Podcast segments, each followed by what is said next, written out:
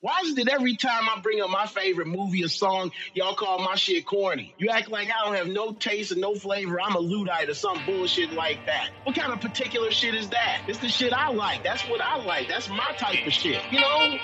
Don't you know y'all just say something nice? Showtime. Welcome to the Say Something Nice podcast, your home for in depth news discussions, reviews, and deep dives into movies, television shows, and music, with a special emphasis on diversity and the Black experience. You can find our show on Apple Podcasts, Stitcher, and wherever else podcasts can be found. And you can also find us on all social media under the handle at SSN Podcast or at our website, ssnpodcast.com.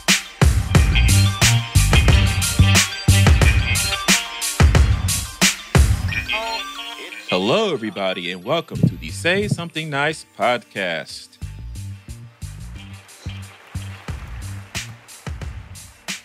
Today is Sunday, July the 28th, 2019, and today is actually going to be a little bit of. So, when I was in the seventh grade, I had a literature teacher, a language arts teacher, who, whenever we would cut up in school, because kids cut up in school, she would be like, Stop that, sit down. It is not howdy doody time. Howdy doody, of course, for you young people, being um, a puppet show from the 1950s. Um, on the last day of school, she actually said, You know what? Is we got 40 minutes left. Our exams are all over. Everybody's passed and whatnot. It is now howdy doody time. We got to, you know, cut up and act a fool. So today, uh, the episode title will be It's Howdy Doody Time. Because we're just gonna hang out and talk about some things, a couple of like topics that have caught our interest and not really do like one big topic this week. Because we have big topics coming for next month um, that may or may not involve um, tambourines and beats and um, um, vocal groups. Uh, but we'll get to those at that time. Uh, for right now, we're going to talk about some other things. So we will start with what we've been watching lately.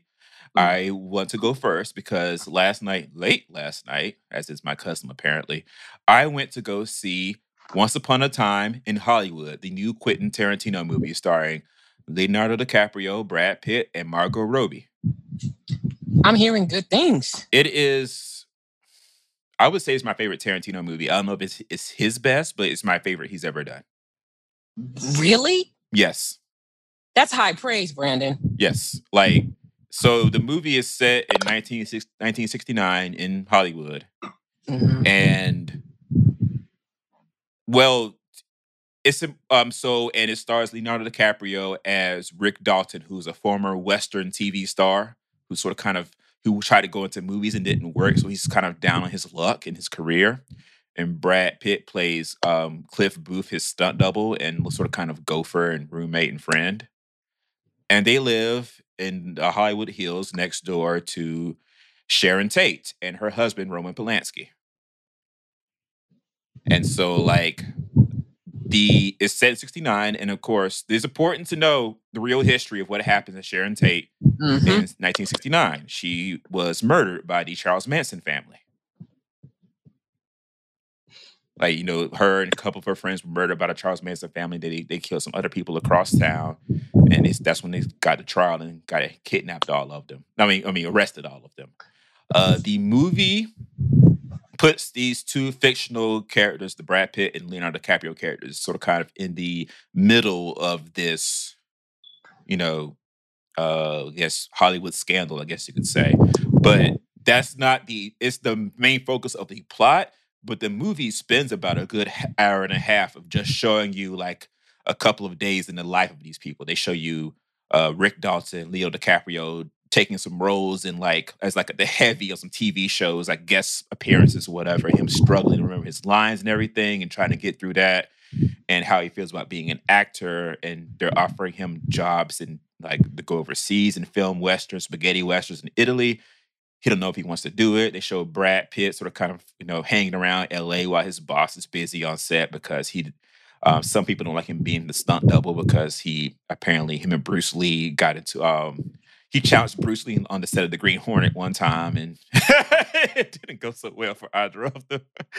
I Uh, saw that. I saw that in the preview, and I was like, oh, I don't know if you want to do this, Bruce Lee. I don't know. uh, but like slowly but surely, because he ends up when he's driving around, he sees like these random groups of hippie girls just hanging out and, and tra- roaming through trash and stuff. And slowly but surely, he kind of gets. He kind of finds out about the whole Manson family. They they live on like a abandoned movie studio uh, ranch where they sh- used to shoot westerns. And wow. like they get into all of that background and everything like that. Uh, I will not spoil the movie for you. I think everybody should go see it. I think it's a movie that everybody can enjoy. Okay. Um, just knowing like the basic history, and of course they do show Sharon Tate just ha- being a nice person and hanging out, and she goes to see her own movie, which is cute. Uh, um, I will say, well, I don't want to spoil it because I tell you how I came out the movie theater. I will spoil the movie for you. Go see the movie. You will Okay. enjoy it. That's all I can say. And when after you see it, come back and be like, and you you'll feel the same way I felt when you saw the movie. Because I'm not a Tarantino fan, so I, but on your but on your recommendation, I'll go. It's the least like so the Tarantino tropes that people don't usually like is like Mhm. the racism, Right. um, the violence. hmm You know, I mean, the foot fetish is there. There's there's plenty of women with feet, um, just hanging out. She loves feet. Is there a lot Um, of blood? Is there a lot of blood? Mm, not Okay. a lot. Not a lot. He This isn't Kill Bill. This isn't Django. He likes his blood. Okay. This one's more about like the performances and the acting and sort of kind of the, like the behind the scenes of being an actor and what they're like and like treating actors as people, basically, and showing like their their humanity. And the what's the other thing? The racism is not existent because everybody's white except for Bruce Lee. uh, the um, his favorite word is not heard once in this film, which is a shock. I was about to ask if anybody, if anybody said nigger. I was mm-hmm. No, about to ask. nope, never comes up once. Huh, okay. They didn't say anything about Bruce Lee, did they? No, they didn't say they called him Kato a bunch. That's it. I mean, that's the character he plays in the Green Hornet. So Oh, okay. that's it. Cool. But yeah, I would definitely recommend it. Okay. I know the actor that played Bruce Lee looked just like. Was that real? Listen, when I saw that trailer, I was like, is this real? Like, yeah, Real I was like, I know Bruce Lee has been dead, but my exactly. God. Got the glasses and the He dark. was What? identical. Wow. What is his name? Let me go quick get his name right I mean, yeah, he was that was really like- good. Amazing. He, he I, I really thought it was him for a minute. I thought I was freaking out. And I also, thought maybe. yeah, go ahead, go ahead. Sorry. I thought they may have spliced the real one in. Like, did they splice some old footage? That's what I thought. Right. Not there, but they do splice some footage in here and there. They do like some like um, quote unquote deep fake stuff where they put um, Oh, okay. Leo in movies that he wanted to be in, but he didn't get the part. Some oh, 60s movies and things like that. Like there's a lot of that, and there's a lot of um like music, of course, you know, because they're always playing the radio, and so there's a lot of Mhm. like authentic mu- um ra- LA radio promos that play between the songs, Mhm. and a big Right. mix of like 60s, late 60s pop and rock and soul. Aretha Franklin is heard. Um, um, Mamas and the Papas and heard Paul Revere and what's Paul was it Paul Revere and the Mhm. what's the name of that damn group? Hold on. But uh, who plays Bruce Lee first of all? Uh, Mike Moh is his name. Who plays Bruce Lee? Oh, okay. Uh, and you see, actually, speaking of mamas and the papas, you see, you see Michelle Phillips and Cass Elliott as characters, and it's funny because um, they they they put a title to show you who Michelle Phillips is on the screen, but when Cass Elliott show up, they just assume you know who she is because she's so she looks the the actress looks just like Cass Elliott. So Yeah, she's a big, she's a big lady, right? Big Mama Cass. Yeah, in a in a Mhm. mini skirt with that with Oh. that Tracy Turnblad um, bumped hair. Paul Revere and the Raiders. That's who apparently Margot Robbie, uh, Margot Robbie, um, Sharon Tate's favorite group. She's always playing their records. Hmm Mm. Now, was Leo DiCaprio's character a real person, or was that a fictional person in real fictional life? person. Both him and Brad Pitt, fictional people. Like, like Okay, he's sort so of kind Sharon of Tate was the only like real person. yeah. Well, and also Roman Polanski, who I don't think he has a line. He's there, and Tarantino Yeah. makes a point to have a joke, have a joke in the. It's my Steve McQueen. Somebody play Steve McQueen, uh, Damian Lewis, and he's like that. That Polanski guy's gonna fuck up one day. He's gonna fuck up bad. I didn't realize they were married. I didn't realize that sh- that's who she was with. yeah, yeah, they were married. Um, There's actually a whole love triangle thing between um her Polanski and Jay um Sebring, played by Emile Hirsch in the movie. Like like he was so in love with her, but she broke up with him and married Polanski, but they still remained friends Mm. Okay. because he was basically waiting for Polanski to fuck up too, so he can get her back.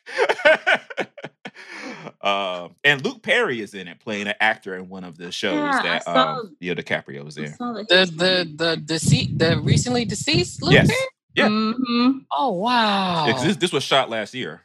Because I saw an interview with um Leonardo DiCaprio talking about how he got starstruck when he met him. Yeah. Wait, Leo was starstruck by Luke Perry? Yep. Wow. That's so cool. Yeah, it is. Mhm. But yeah, one thing I didn't realize was how young those Charles Manson people were. Oh yeah. Oh, They were they were they, teenagers. they were teenagers, like Yeah. kids. That's why they got caught up. That's why they got caught up. Yep. That's how you get them. Crazy. Like it was like a demented episode of Scooby Doo in some places. They were like young. Mhm. You got to keep your Had 'em- eye on your kids. Had kids. him crawling on the ground. hmm Young and weird. Dakota, Dakota Fanning. Oh my God, I forgot to mention. She's in it. She is in it, and her performance, you will not know it's her because she went full. Like, was she one of the girls? She's one of the girls. She's one of the Manson Oh girls. snap! I She's actually um, Squeaky Fromme, one of the notorious ones who did part of the murders. watch- Lynette, Oh, Lynette, Lynette Squeaky Fromme was the one who tried to assassinate Ford, right? Yes. Mm, yeah. Ooh, see now, see now, I really want to see it because I love me some Dakota. I, we watched her grow up. I'm, and listen, she has been acting like acting, acting ever Yep. since she was little. Like that girl got it. What was the What was the film that put her on the map? She was a kid, but The one with Robert De Niro. was that the one? What? Oh, I feel like that's when she got really, really popular. Um, well, he he was like a psychologist, and she was his daughter. What was that movie? Because I think Brittany Murphy was in that too. Hold on. 'Cause I, I Mhm. knew from Charlotte's Web. 'Cause She was she played um uh, No, I mean, she, was, she was popular, but I feel like that movie. Yeah, it was a drama. I know the one that she Yeah. was talking about. It was like, who is this little girl playing these big people roles? Oh, like she's from Conyers. She that's was- in Georgia, right? Conyers, Mhm. Georgia? Mhm. She's only 25. Oh, why did I think she was older than that? She's been acting her whole life. I know, right? By the time she's fifty, she'll be acting forty years. Oh, gee. Or more. Oh, Yeah. are you thinking Man on Fire? That's it. Okay. Denzel Yeah, with Denzel. Mm-hmm. I remember. Oh, she was Coraline? Oh, hmm And he was teaching her to swim and the swim meet Yeah. or something. And that was a good movie. her dad was a thug, and her mama was um uh, the, the ooh, what's the girl? Oh, her mama. Oh gosh, she's right there. Mhm. Blonde hair, big blue eyes, icy blue eyes. Oh, Now Michelle Williams, So Yeah. uh, uh, something about Mary, her. Cameron Diaz. That yeah, that was her mom. I think that was her mama in the movie. I think. Mm. I think I could be wrong. In Man on Fire. Oh, Yeah. Hide and Hide and Seek is the movie that I'm thinking of. I think that, but oh, that came out after Man on Fire, actually, Mhm. year after. I, I see Radha Mitchell is who it was apparently. Really? Oh, Yeah. okay. She looked It- like Cameron Diaz. She looked like Right. Yeah, yeah. So, but I remember saying like that's a heavy picture, and I remember she held her own with Denzel Washington. She held her own. Oh, you know, actually, I feel like the movie because she was in I Am Sam. I think that is what kind of really blew her. Is that with someone who's um mentally, Penn? mentally disabled? Right? Uh, Wasn't he? Wasn't he mentally disabled? He hold on. Somebody, somebody had some issues in the Yes, yes. he okay, that's it. handicapped, and he was fighting for custody. Of her. custody. Yeah, because I Mhm. remember a courtroom scene or something. Yeah. Okay. Michelle Pfeiffer was in it. Yeah. Okay. She's been acting for. I mean, and like talent. Yeah. Her she's only 25. She's 25. yeah, she's only twenty five. You got plenty, plenty years to go. By I mean, time- I, I just kept scrolling. I'm like, well, dang girl, how much work have you had? So by the time she hits a smooth 35, 40, she'll be like Meryl. Well, no, let's not let's not go too Like far. like what's it? Jodie Foster, like Jodie Foster. yeah, Jodie Foster started out mad young too. but what is Jodie doing? Jodie kind of stepped back, right? She kind of She was in a movie last year. What, what was that movie? She was in She some picture last year. I guess it didn't do well. What? No, it Mhm. didn't because it, it was made for grown folks. You know, those movies don't make don't make money anymore. Oh, okay. Um, like th- like this one, like I mean, this one's gonna do fine because it's Tarantino. It's made it's gonna make forty million dollars this weekend, which is good for a movie like this. And it's uh, a, this is a hard time to put a movie out in the middle of the summer. Uh, it's yes. it get- Is, this, is It it rated kinda R? hard. what happened, Latria? Is it rated R? Oh yeah. Oh yeah. oh yes, my God, it's rated R. Is it and how? Uh, Hotel Artemis is what I was thinking about. That's what Jodie Foster was last in. Uh, oh yeah, when uh Sterling is in that. I want to see that. It's supposed to be coming on HBO soon. is that with different funny characters, like different personalities? No, I Yeah. think they're all like killers or something. There's some- I know they're checking into this. Pla- okay, Yeah. I the preview. They look Secret really Hospital for Criminals. Yeah, yeah, yeah, yeah. yeah. I thought it was a um horror film at first when I first saw it. But Right. okay. No, I want to see it because I feel like Sterling is like playing a character I haven't seen him play, so that's why. I want. Sterling K. Brown? Uh huh. He's in it. Uh, okay. Right. Huh. Okay. Ah. And in addition, so we reviewed The Lion King last week, and you know, Mhm. y'all heard that. You heard how I feel about that, and how- how Yes, hard my heart. Um, but at, um, I talked about it a little bit briefly last week, but from every cloud there is a silver lining. In this case, it's The Lion King: The Gift, um, Beyonce's album that she curated, sort of kind of what Kendrick Lamar put together, Black Panther, the album for Black Panther. The Lion King: The Gift is Beyonce's album, where it's her uh, and a lot of Afro, um, African Afrobeat artists. You know, it's a really good album. It's one of her best albums she's put together. Hmm. And uh, to be quite frank, I would suggest that people listen to the album. Don't go see the movie. Oh, wow. like it's, I mean, it's so good. It's so good, and you actually honestly almost wish that. I don't know what happened. I, I assume they, you know, you- when you hire Beyonce to, to, be in the Lion King, because you know she only is going to have like six lines as adult Nala. Why not let her produce the music? She only produced um, Spirit, and she produced this album. Pharrell to produce the other songs in the movie, and to be quite frank, he did not do a good job. Like the So- official soundtrack? Yeah, like yeah, like the Circle of Life and all the songs that are actually That was actually all sung for the movie. real? It was all for real, except for except for Spirit, which nobody Hmm. sings. It's just it's play it's played over the um Yeah. the part of the movie. So wait, wait, wait, I'm confused. There is an official Lion King soundtrack. There's That's two. Pharrell- There's two. Oh, So Oh. the actual official soundtrack is Pharrell's. The Lion King, The Gift, is Beyonce sort of kind of what I don't know what you call it. Um, She Not- said it's a love letter. yeah, it's not. Uh-huh. I don't want to call it ancillary because it's not, but sort of kind of like a second soundtrack of songs inspired by like African artists and African music. Okay, and that's all her production. Yeah, All that's her. all her production. Whereas Mhm. Pharrell's is like original music from the movie. Right. Interesting. Yeah, it has featured um, appearances from um, Tiwa Savage, Mr. Eazi, Burna Boy, Wizkid, Childish Gambino, Jay Z, Pharrell, Kendrick Lamar, uh, Zero Seventy Shake, uh, and Blue Ivy is on the album as well.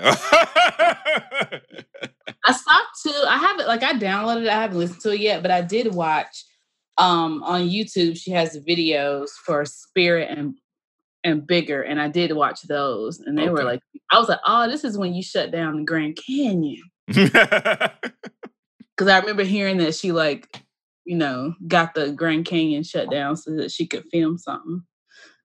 But yeah, I mean the videos were gorgeous. Now I really like that song Bigger. Hmm. But I still need to listen to like the whole album. I just haven't listened to it yet. Yeah. I've been hearing hearing good things about brown skin, brown girl, brown Yeah. girl, Brown Brown skin girl. brown skin girl. Okay, Yeah. It's Beyonce's world, people. We're just glad to be here. I want more uh, celebrities to shut down um, wonders of the world. Right. Just shut it down. Shut, shut down the Taj Mahal. Somebody. Yeah, and somebody, um, God, I can't remember who said it, but I think I saw it on Instagram or something. But they were saying like the in one, I can't remember which video it was. There's a scene where there's like a waterfall, and apparently that is like very sacred ground, and they don't just let anybody be like, "Hey, I want to go," you know, over here and do something. So apparently she had to really be like, please, please. You mean at the Grand Canyon waterfall? Yeah, there's like some there's a, a part of it that's like there's like a, it's like a really sacred it's like sacred land. Mm. You can't just be like, hey, I gotta, you know, I want to do something up here. No. Okay. No, you may not. So I was like, they let Beyonce do it. But I mean, who would say no? Yeah. Right. And the other thing, so the last last thing I have is actually not a movie or TV show or album, is a book. Is a graphic novel. So when I was a kid, I wanted to be a Disney animator, and I always felt kind of bad that it didn't happen for me because Disney animation, the way I wanted to do, didn't exist, and I hadn't trained in computer animation at the time, and it was the whole thing. Uh, so I was, was like, you know, in a different timeline, I would have been a Disney animator. I would have had an awesome life and everything. Erg. Um, perhaps that's not quite true. Um, so an actual former Disney animator named Mark Kalesniko, um, he is also a comic book artist. He's put out a bunch of graphic novels that are sort of kind of inspired by his life. Uh, the, one of them is called Freeway. It is a 400 page graphic novel. I read it all in about two hours. It's about basically his life. Like he left Canada to come to LA to try to become a Disney animator. He did. And turns out that it's just like every other job with terrible people and office politics and, you know, like the person you share a cubicle with who brings in all their Disney paraphernalia thinks they're going to be like a living their dream. Turns out they aren't good enough, and they end up getting fired, and they end up becoming crazy behind it. Um, it's a really, really good um graphic novel. I did cry. Um, but it sort of kind of it.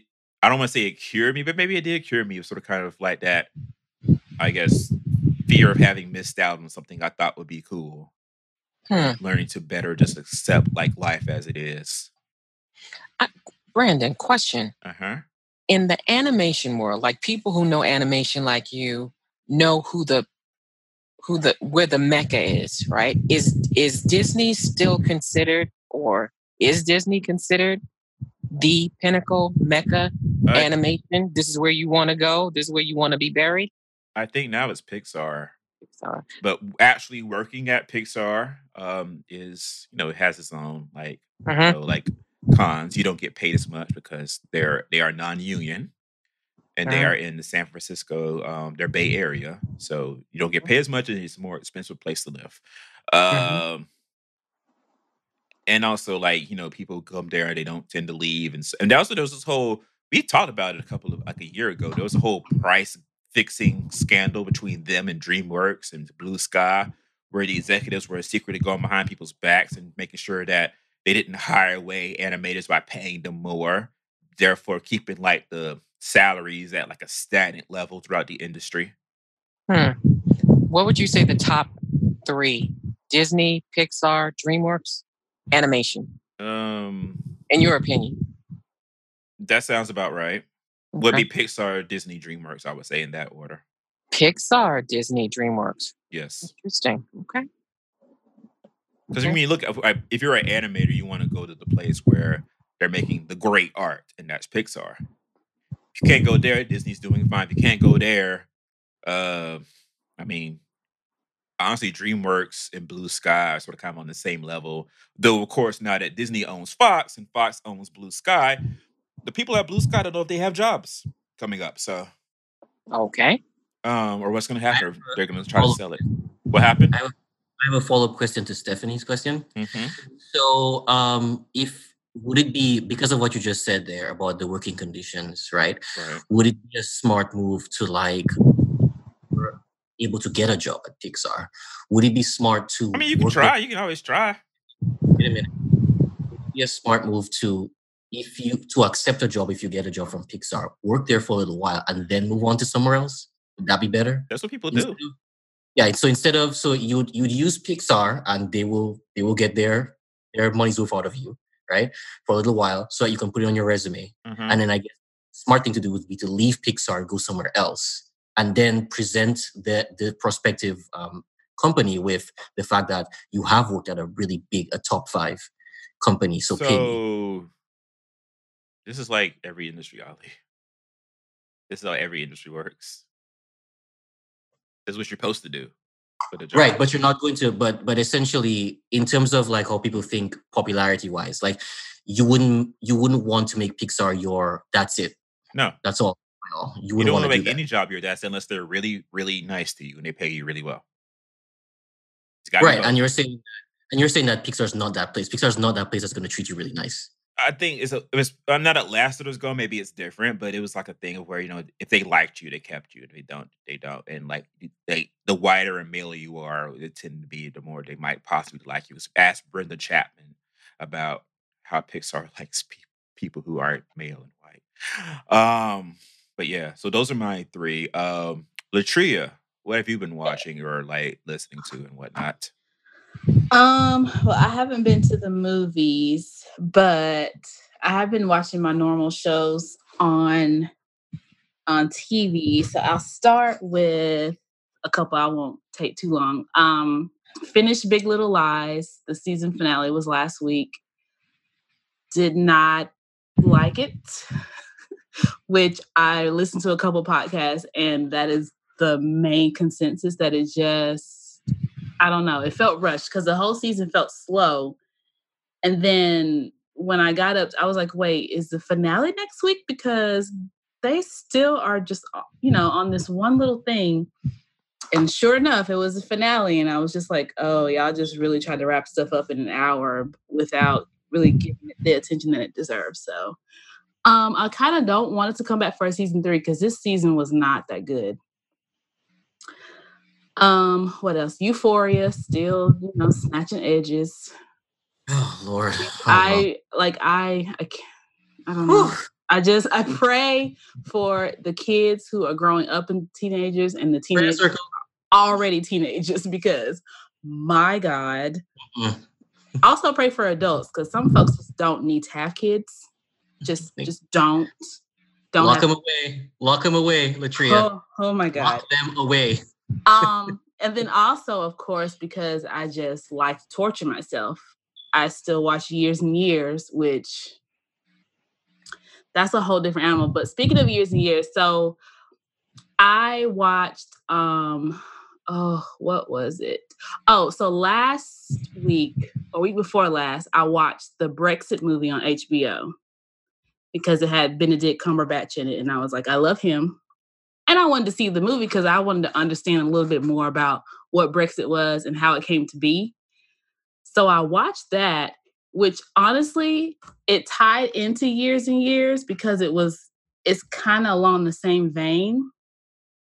Basically, like Trump became president and fucked the whole, when I say the whole world, the entire world. And I'm not talking about like just America. I mean, I'm talking about a whole bunch of countries. So like watching years and years, they it's basically like, you know, he's president, and then you know, Britain is like, oh well, then we can do whatever the hell we want to do now too. And so that's what years and years is Like about. Appointing that fate Donald Trump to be prime minister.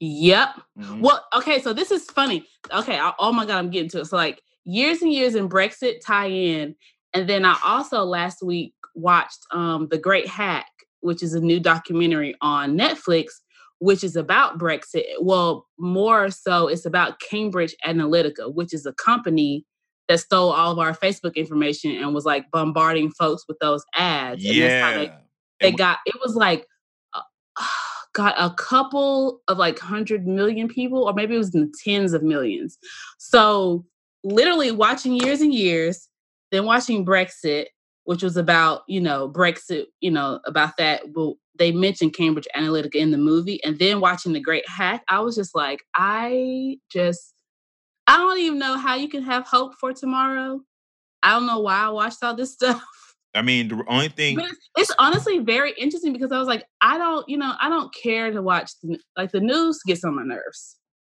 Journalism these- is so bad these- these days. Yeah, these movies and documentaries, it is. I don't know, like that to me helps me digest all this information a little bit more, a little bit better.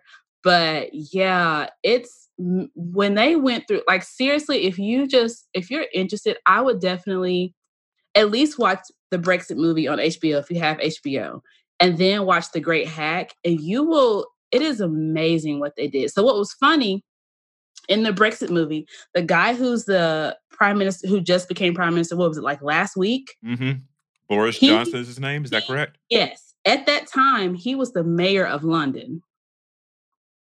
So he was the mayor of London during Brexit, and he was like, you know, a big champion for it and all here for it. And so when I saw that on the news like last week, I was like, oh my God, everything is like really happening the way they want it to. Like, I I mean, I ain't trying to like freak nobody out because I'm already like over here, like, I just want to take all my money at the banks and put it under the mattress. But one of my friends told me that was a fire hazard. And so I didn't need to do that.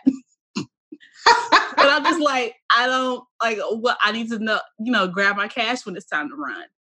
But it's like, when I say this stuff was so orchestrated, and I just, I don't know how we fight it, to be honest, because like they have literally been playing their hand and winning it every turn. Because in the Great Hack, what they also mentioned is that Cambridge Analytica did not just deal with, you know, 45 being president and uh and Brexit. They got a new uh I think prime minister in was it Trinidad and Tobago, which when you think of Trinidad and Tobago, which who do you think of? Like dark skinned people, right? They they had a I think it They was got a a lot big- of light skinned people down there too, though. well, it was it was what what they said. It was like it was between like the Indians and then like the blacks. Yep. So That's they true. put what they did. It was some campaign called like it was kind of like an anti-voting type campaign, but they geared it that like the the Indian population was touting it, and what it was so meticulous and backhanded. Like I got like I just want to throw up. So what they did, they were like the Indian people touting this campaign aren't going to go along with it because their parents are going to be like, no, we vote. It was called "Don't Vote" or something like that and they were like the indian population is at the end of the day they are going to vote and they're going to make their kids vote but they were like so we're not really targeting them we're targeting the black people who aren't going to vote so they got on the campaign was like wearing the t-shirts and stuff and so they knew that the black population you know they were like the poor people of the country or whatever and that they weren't going to vote in which what happened it worked in their favor um i think another I want to say it was Venice, not Venice. I don't know. It was a couple of other countries too, and I was just like, they are, wow, wow, it- like it just it opened my eyes to just how how horrible and evil people can be. Now, granted, Cambridge Analytica, like the company, is no longer around. No, I saw the day that Um, they shut it down. People walking yeah, out they shut it down. But my thing is like. But my thing is the damage has been done, and we don't know how many Cambridge Analyticas are out there, to be honest. So that's like what I've been digesting. um, yeah, so it's I mean, if you're interested at all in that, it's just it's real eye-opening and it's just it just goes to show like the links that people will go through and it's it's like you you think that like people have your best interest at heart and it's really it's all about greed like it's just not mm-hmm. even about really being in a position to actually help people and help affect change it's like no no no it's like whoever the person in power it's like what they want to do it's not like trying to be a steward of the people that they would be representing so that's that but also today i actually watched the first three episodes of the boys on amazon prime Oh Lord. it's I would have watched more, but it was like 645 and I was like, oh, and like the third episode had ended and I was like, I don't have time. I gotta go. but it was so it's it's very bingeable. It's it's so good. I just I was interested in it because I was like, I like the idea of seeing heroes who are evil. Do The- you? Well, I mean, I just I like that because I was like, a lot of stuff seems like, oh, they're the you know they're the good guys helping save the world, but these people are just like they're just in it for themselves, and it's really more of And like, they're a- reckless. I- They I- oh reckless. oh my But, god, but I mean, I mean, I guess it works when it's alternate heroes because when it's I the, like when it's the actual I like it heroes, 'cause it's, it's like, something different. we we hate we hated it. It was also bad, but you know, when it was Batman and Superman and they were mean and it was dark and they were fighting each because other. you because Batman and Superman had had already established um, personalities and characters from when they were Right, created. okay. So I didn't like that because it was bad Ben Affleck. They had nothing to do with that. I like I like if they have a little edge to them. I just wasn't sold because of being I wasn't so Right. because he was bad. right. But- right. But I I'm liking the boys. It's very I didn't realize that our favorite from Shaft was in it until like I started watching. I was like, oh, Jesse is in this. Oh, is mm-hmm. oh is he now? Yes. He basically plays the Flash. And and he's also the one who created the problem that starts off the show. Of course. Yeah. Who's playing his boyfriend on the program? Stop No. it! You stop.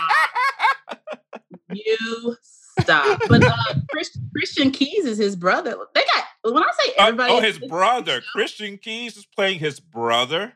Stop it. Yes. Okay, all right, okay. No, I'll go. go on. Anyway, Continue. so I'm definitely, I'm definitely gonna keep watching this show. It's very interesting. I'm terrible. I'm sorry. You are. now you told me Jessie T. Usher is in it, I might watch it because I was like, I, I didn't want to watch it. I heard about it. And I was sort of like, this isn't my wheelhouse, but I'll see black people in this mess. I'll see it.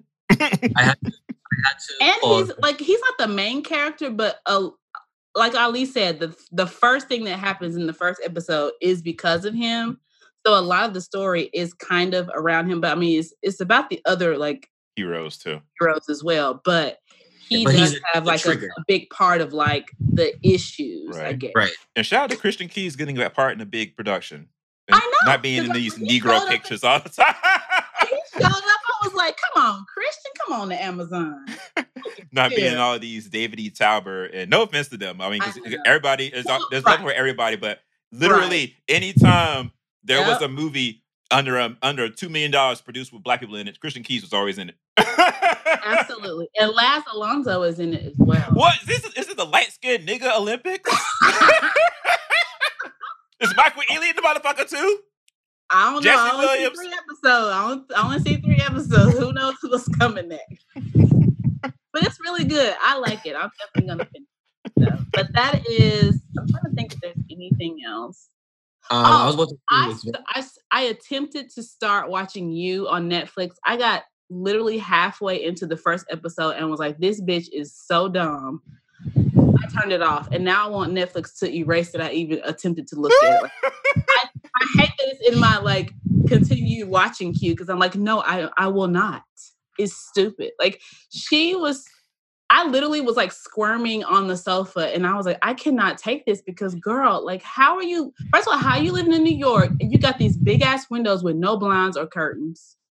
You just you coming out the shower with your towel on. what? You having sex with your boyfriend. It's a Grant Well- production. What thing is this? she she like masturbated like all in front of these windows. Oh, so it's from Lifetime. It's a Grant Berlanti production on well, it started it started on Lifetime, but then they Picked it up. they yeah Netflix picked it up because Lifetime canceled it after the first season. So now sure. it's a now it's a Netflix show, but But Trey, is there a reason why she don't got no curtains on her? her, her because she is uh melanin deficient, Oh, okay. I was gonna say the same thing. that is why. But yeah, so I literally I got halfway through that first episode and I was like, girl, I just I'm not even trying I'm not even here for you to live. I don't even know what happens at the end of the season, but like whatever happens is is basically your fault because my God, she is naive and just unaware of her surroundings. All right. Um, So Ali. that's it for me. I'm so sorry. Yeah. Oh, John Stamos has the guest part. Okay, cool. Um, Ali. And you? Yeah, he I does. had- Um, yeah, he does. I saw part of the boys the first episode. I had to to stop looking. I had to watch it. Right. So I will finish it off. But um, this show, uh, like Latria said, I am very interested. Somebody back away is- from your microphone. You're it sound like um like the, the principal giving a um a speech at an assembly. Whoever that is, whoever's blowing that breath right now, don't do that. Blow the breath past the microphone. Brandon, you sure that's not you? Hold on. No, it's not me. Because mine is not pointed at my mouth. It's like it's pointed at the side of my mouth, like, and like it comes across. So I turn my head a little bit and have it mm-hmm. go in, but I it doesn't. I'm not. I'm not doing this. Like like it's not, it's not- I'm not there. Anywho, so um, I'm very interested in the boys. Uh, like what Yes, you you- said, well, it is well, you set yourself up for that one. very Brandon,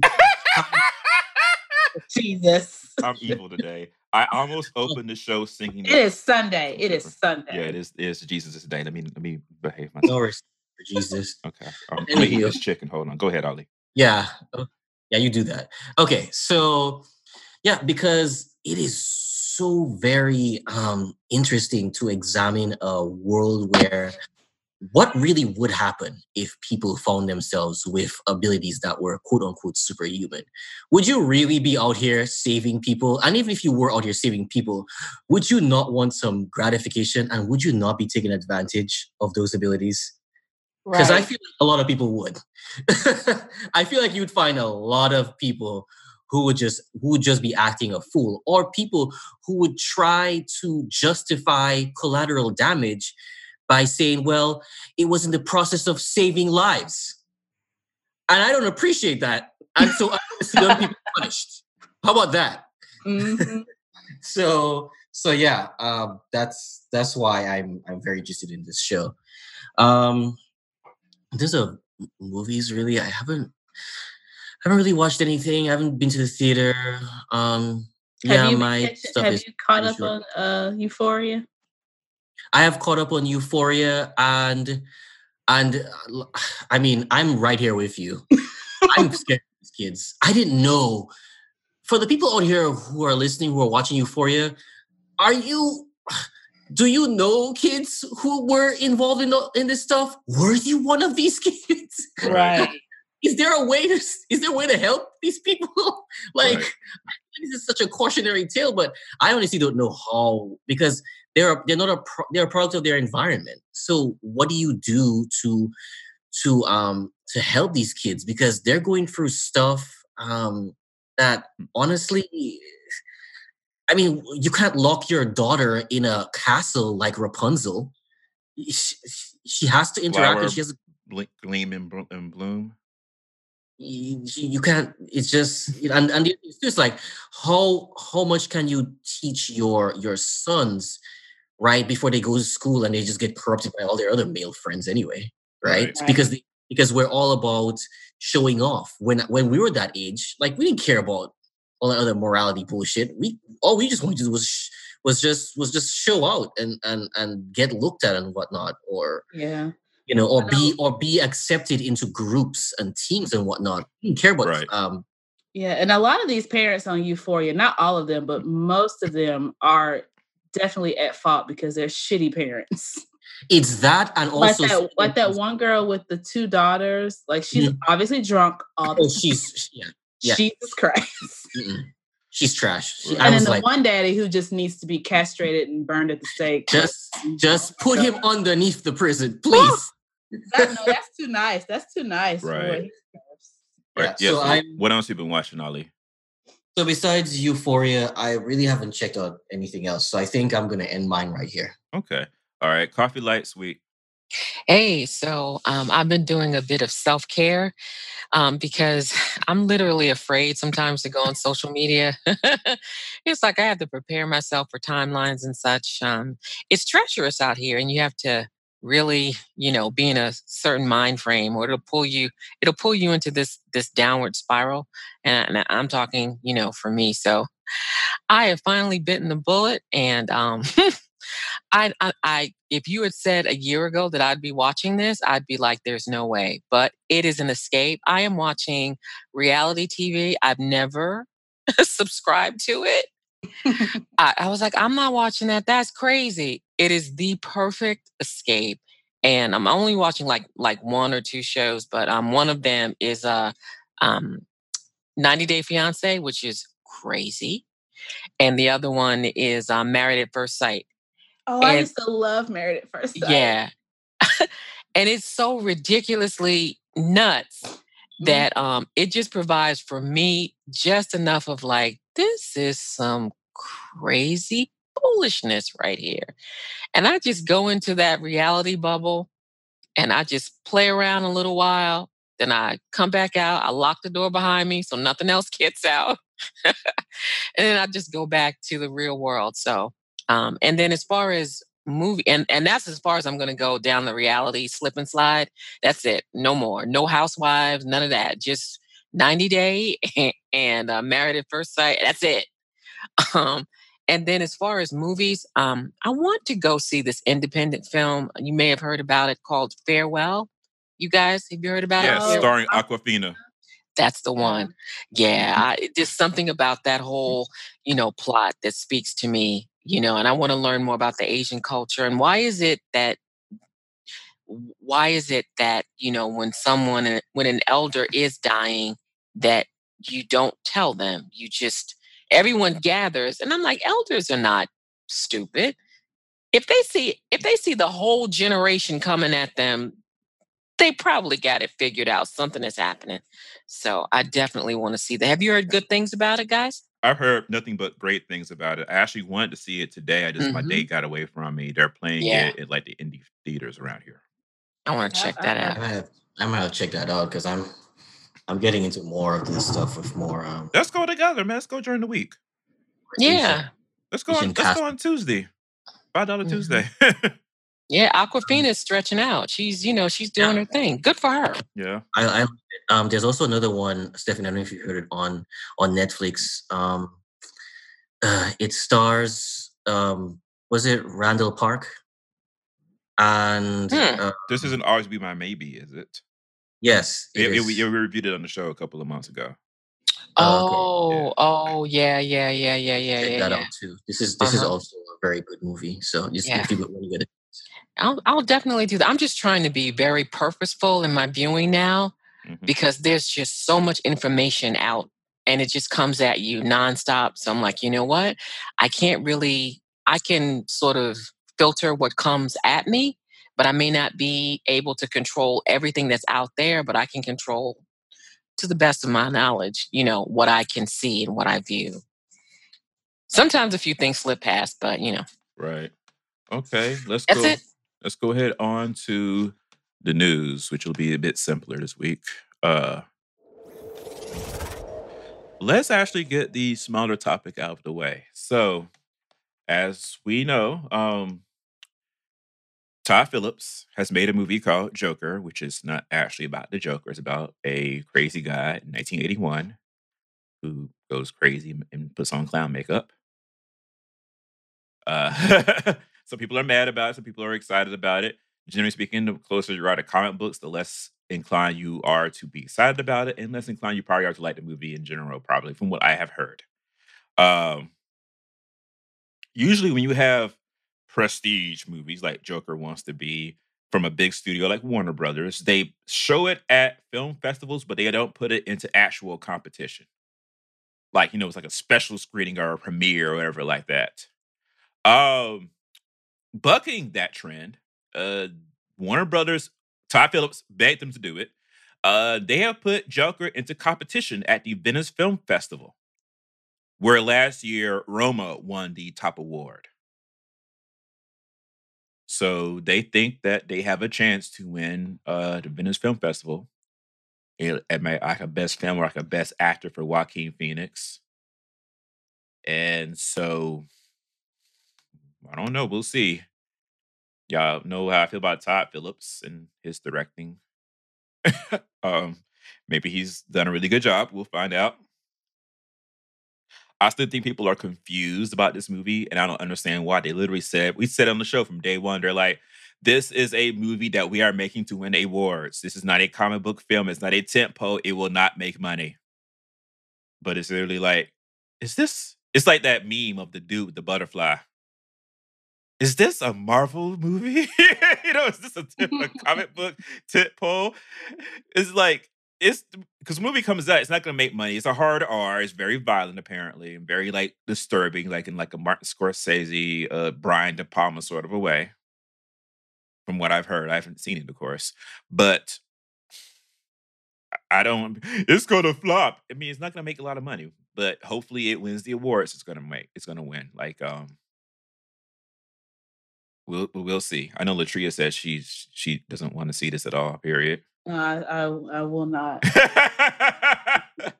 I mean, I don't I don't care for Joaquin Phoenix. So Ah, like as an actor in general. So I'm just like I would have never gone to see this. Latria, what did you think of him in her? I didn't see that mess. I I turned it off halfway through. I, I couldn't do it. I couldn't do it. Like when him and Siri started having sex, I just I I I, I hit stop. Oh, so he was the guy? He was the guy in Signs, right? The brother. Was that him? I believe so. Yeah, I think that is when I was like, "What? This dude gets on my nerves," and I, I unsubscribed at that point. Yeah, like it was. mm. Uh, but yeah, um, and the other thing, which is a little bit larger of a story, is about Netflix. So Netflix read their uh second quarter earnings um, on the 17th of this month. And apparently, uh, people were not pleased by what happened because for the first time in Netflix quarterly history, they actually lost subscribers uh, in the United States. I'm trying to get the exact numbers. Somewhere like 110,000 subscribers, like they lost because you know they raised prices, and some people just didn't like that and they um, left. Overall, across the world, they added subscribers, but they only added. I'm seeing here 2.3 mil, 2.7 million subscribers when they thought their forecast was for five. And so as a result, Netflix's stock basically tanked. Like um it was kind of like a bloodbath sort of a thing. They lost like 26 million dollars 26 billion dollars Good lord. in like a couple of minutes because everybody just started selling the stock. It rebounded a couple of days later.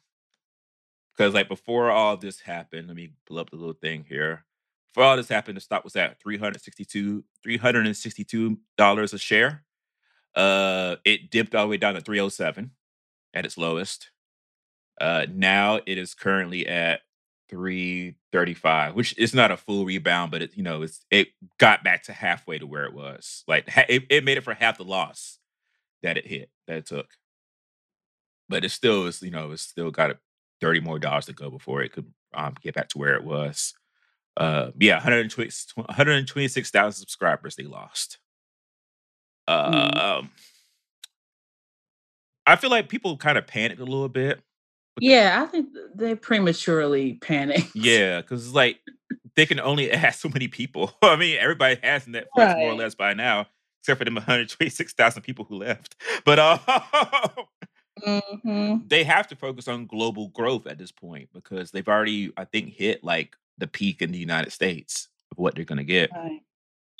hmm Um, and I know there's all these articles about will people stay on if they lose friends in the office. I Yes.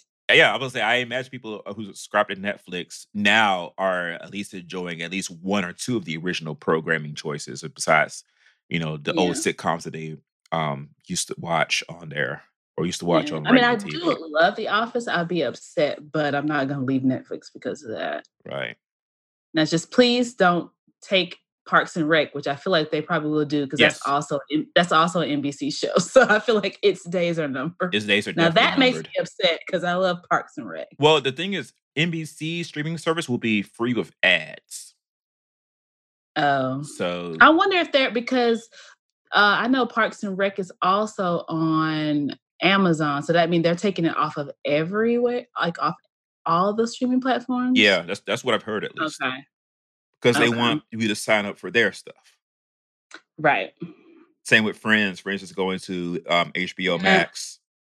Don't nobody care. Let me know when somebody get living single. Well, Who- Hulu has, but Yeah, let me. Just Yeah, yeah, they just added it, so it'll be there for a while. okay. Well, good. Yeah. And why is Martin? Like nobody has Martin. I I'm surprised they don't have Martin on Hulu. If they don't have it on Hulu, Warner Brothers I owns the rights, so they might it. put it on HBO Max somewhere. But um, I'm surprised they didn't come in the same package with um, Living Single. I have not seen anything about it. But but yeah. yeah. and so like sort of kind of concurrently, I don't necessarily know if it had anything to do with this loss of um stock um valuation, but Netflix has been on a canceling spree the last couple of days. Mhm. Uh they canceled She's Gotta Have It after season two, which apparently was very divisive. We didn't review it, but apparently everybody was very mad about it. I'm upset. Although a lot of people were like, "No, Latria, be honest, was this season wasn't that good." I'm like, but still, it's the It's the principle. it's the principle of. I still love this show, and I'm upset. Right. Uh the rumor is there only a rumor that Spike Lee might try to shop it elsewhere, but you know, Eh, we'll see. Um, they also so ABC canceled Designated Survivor, and and Netflix picked it back up for a new season, and now. Netflix has canceled it again itself. Was Wait, what? so has has Netflix even put out their season? Yes, they have like a couple of weeks ago. So And but th- but they've already canceled it. hmm Oh wow. were the numbers that bad? I guess they were. Yeah, when are they gonna show show us the numbers, Netflix? That's what I want. Yeah, they don't even show like the actual producers of the numbers. They claim they're going to start in, in the coming year, but they, you know, they only show like a numbers like here and there when they want to promote some shit. They don't actually give oh. you like full data on a regular basis, which you would think you would get if you made a show and put it on mm-hmm. Netflix. And when when am I gonna get these Shonda Rhimes and Ryan Murphy shows? That's what I'm really waiting on. I don't know because they're taking All this other stuff they got coming out, that's cute, but that ain't what you, you know, had me waiting. like, it's not what I'm here for. you know, like I can't imagine Ryan Murphy with like a horror show that he doesn't have to tame. Because I mean, American Horror Story is already out there. So I can't imagine what he's gonna do when he has no rules. Right. No rules about runtime or content. Do whatever you Listen, want. okay. Or rating. right? And the cancellation that has most the most people mad is um Tuca and Bertie, which is Which I haven't even started watching. yeah, it's it's um an animated um sitcom that stars the Mhm. voices of Tiffany Haddish and Ali Wong as two girlfriends who are like humanoid birds.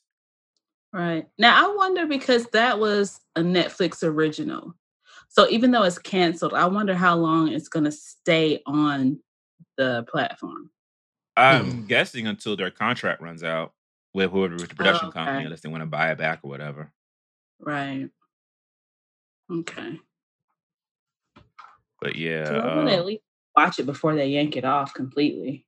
I mean, I'm sure it'll be there for a good long while, but like it's in so they have a house plant for a neighbor. Okay. I'm reading like the list of characters. Don't judge. Don't judge um, neighbors.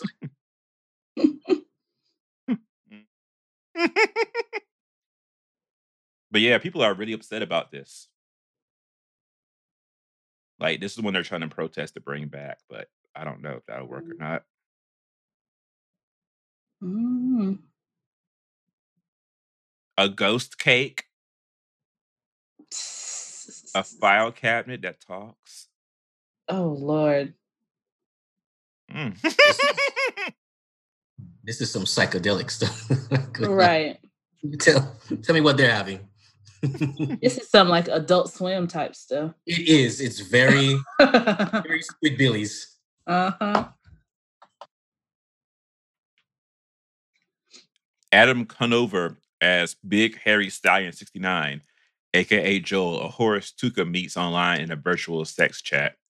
Not big hairs. Sex. Ch- Wait a minute. So this is for adults. Yeah, it's, it's, for, it's for adults. Oh, I was like, you got somebody a big hairy stallion.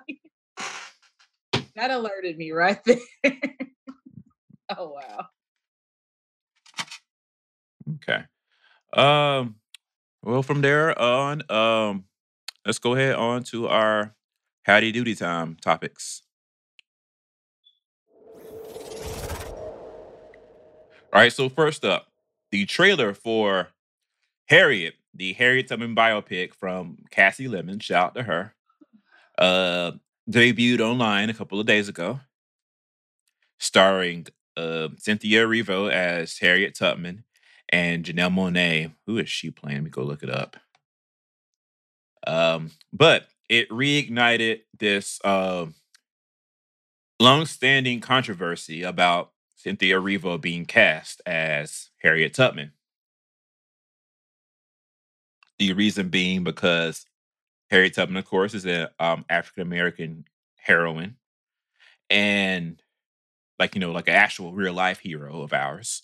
And Cynthia Erivo is a black British woman um, who has a sort of kind of a history of getting into arguments with, with people online about you know the diaspora and being black and british versus being african american and whether or not black people are closer to africa or whatever like that like so because people have been sharing like these tweets she's been making over the years her and because she's also friends with lovey who's been in trouble for the same thing it's the stuff's not good but to be honest with you, I don't find it so egregious to be like, cancel the movie. We're gonna boycott.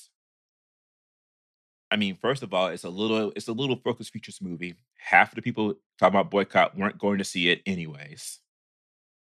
Because they don't But they, they don't go to the indie theater. And who's to say that she just wasn't the best person who maybe auditioned for that role, or or if she didn't have to audition, read for the role Right, because it's first place? it's Cynthia Erivo, for fuck's sake. Like, I can see you like she could not act. I would be a little concerned, but I'm not. You know, I'm not concerned about the job that she's done, that she will do in this movie. right. I won't go see it because I just I don't I can't do slave movies anymore. I mean, this is the one where it's the, where she shoots everybody and she uh, I still lives.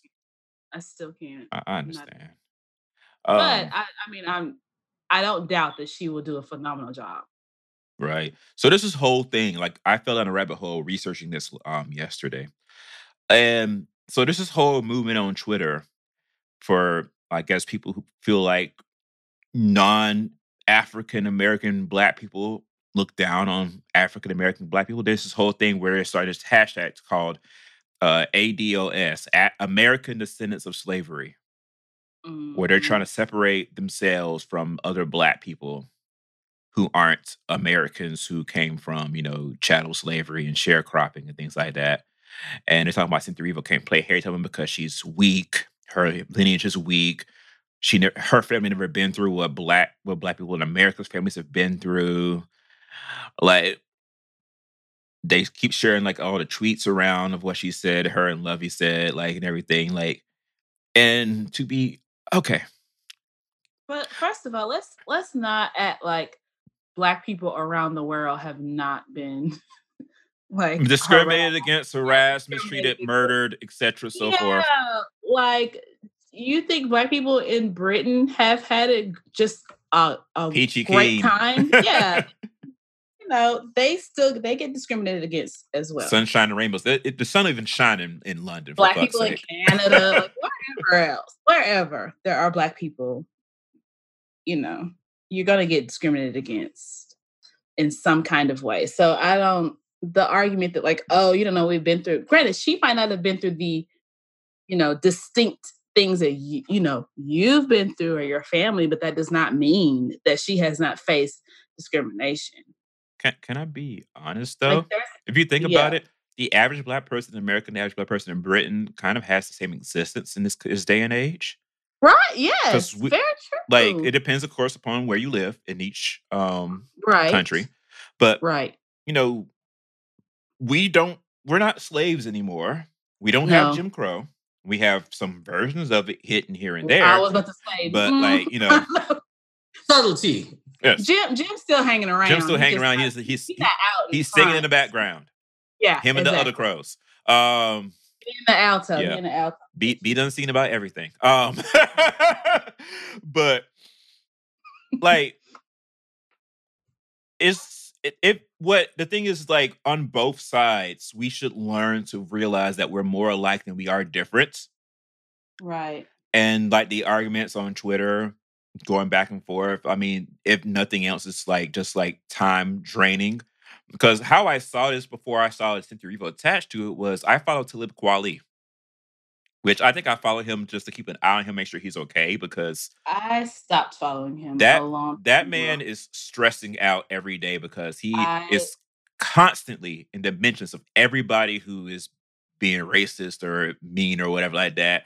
That is why I stopped following him. I was like, you know what? I can't I can't do this. He's got a gigantic TK on his chest and a cape on. He's trying to like get out here and be and be a defender and like Which is cool because somebody has to do it, but I'm like, I don't want to have to read this every Right. time I open my Twitter app. Like I can't I can't do it. I just hope he has yoga classes and like a therapist and like a way to like detox from a lot of this stuff because like and because like Or some or maybe some good weed if he does that. Or like, or like, or like a blender, so that way he can make fruit juice like mango juice. And, mm. Come on, mango. come on juice. islands. Right. Ollie's like, what? I just go outside and pick it.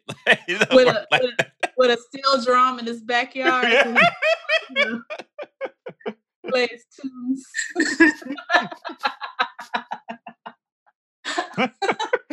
but yeah, like, and I keep I kept seeing ADOS, ADOS, and like, like, okay, Mhm. like, what do you and and like and on the other side of people thought, well, African American people they're like they're they're they're sloppy and lazy, you know. Like, you know, that whole thing was stereotype about Nigerian people who come over and sort of kind of feel that way. Some of them do that stereotype and everything. Like it's all on all sides. It's it's a mess. And the thing is, I want people to realize that they are not going to stop the production. The, the no, the movie's done. They're not going to not Right. release the picture because you think Cynthia Erivo shouldn't be able to play Harriet Tubman. Right. Like you might not go see it or whatever. Uh, it's not going to be a gigantic moneymaker anyway because it's not designed for that.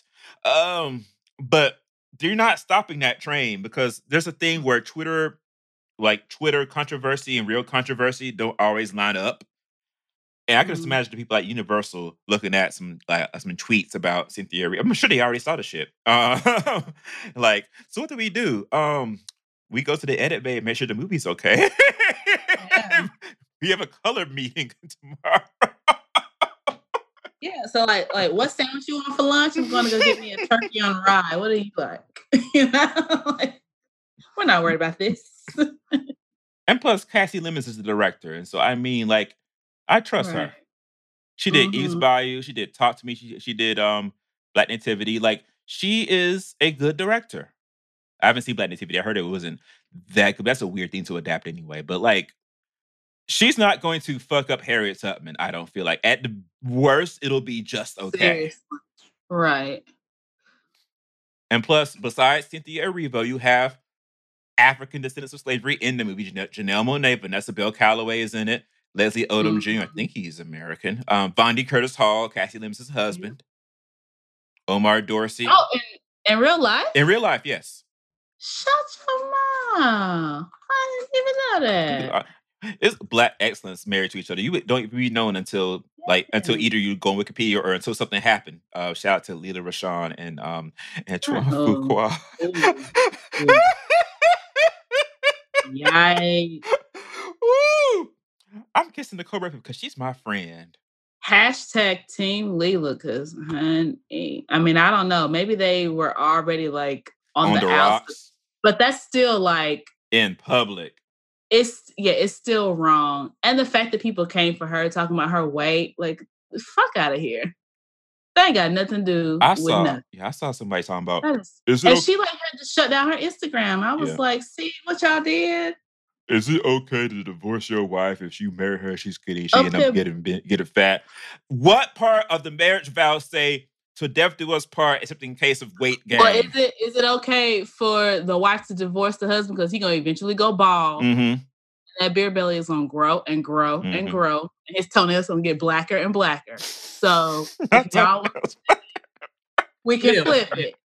I'm just saying. So wait, but we have some. Do we have some talcum powder? Or not? I'm just saying, like, leave her alone.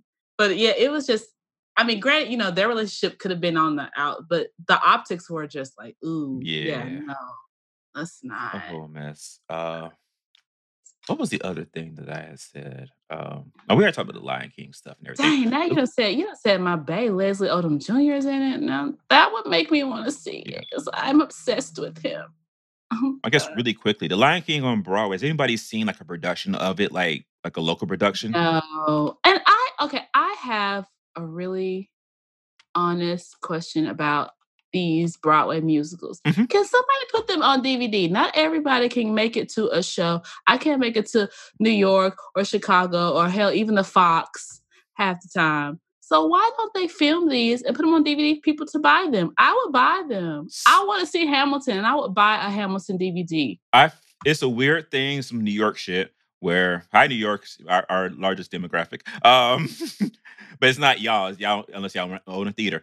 They want to keep the valuation of actually going to see the show, apparently. So they don't usually do that. Some musicals do film and put out a DVD. Like there's a DVD I- of Cats, there's a DVD of Memphis. There's some, there's some stuff that I've heard that Mhm. are, you know, that they are on there. And I'm like, well, why don't they do this to all of them? I do not think that it would bring down the valuation. People are still, Yep. people who are big into the arts and they're patrons of the arts, they donate their money and everything. They are not going to stop going to the theater. going to see because it's it's just like you know you the NFL is shown on TV.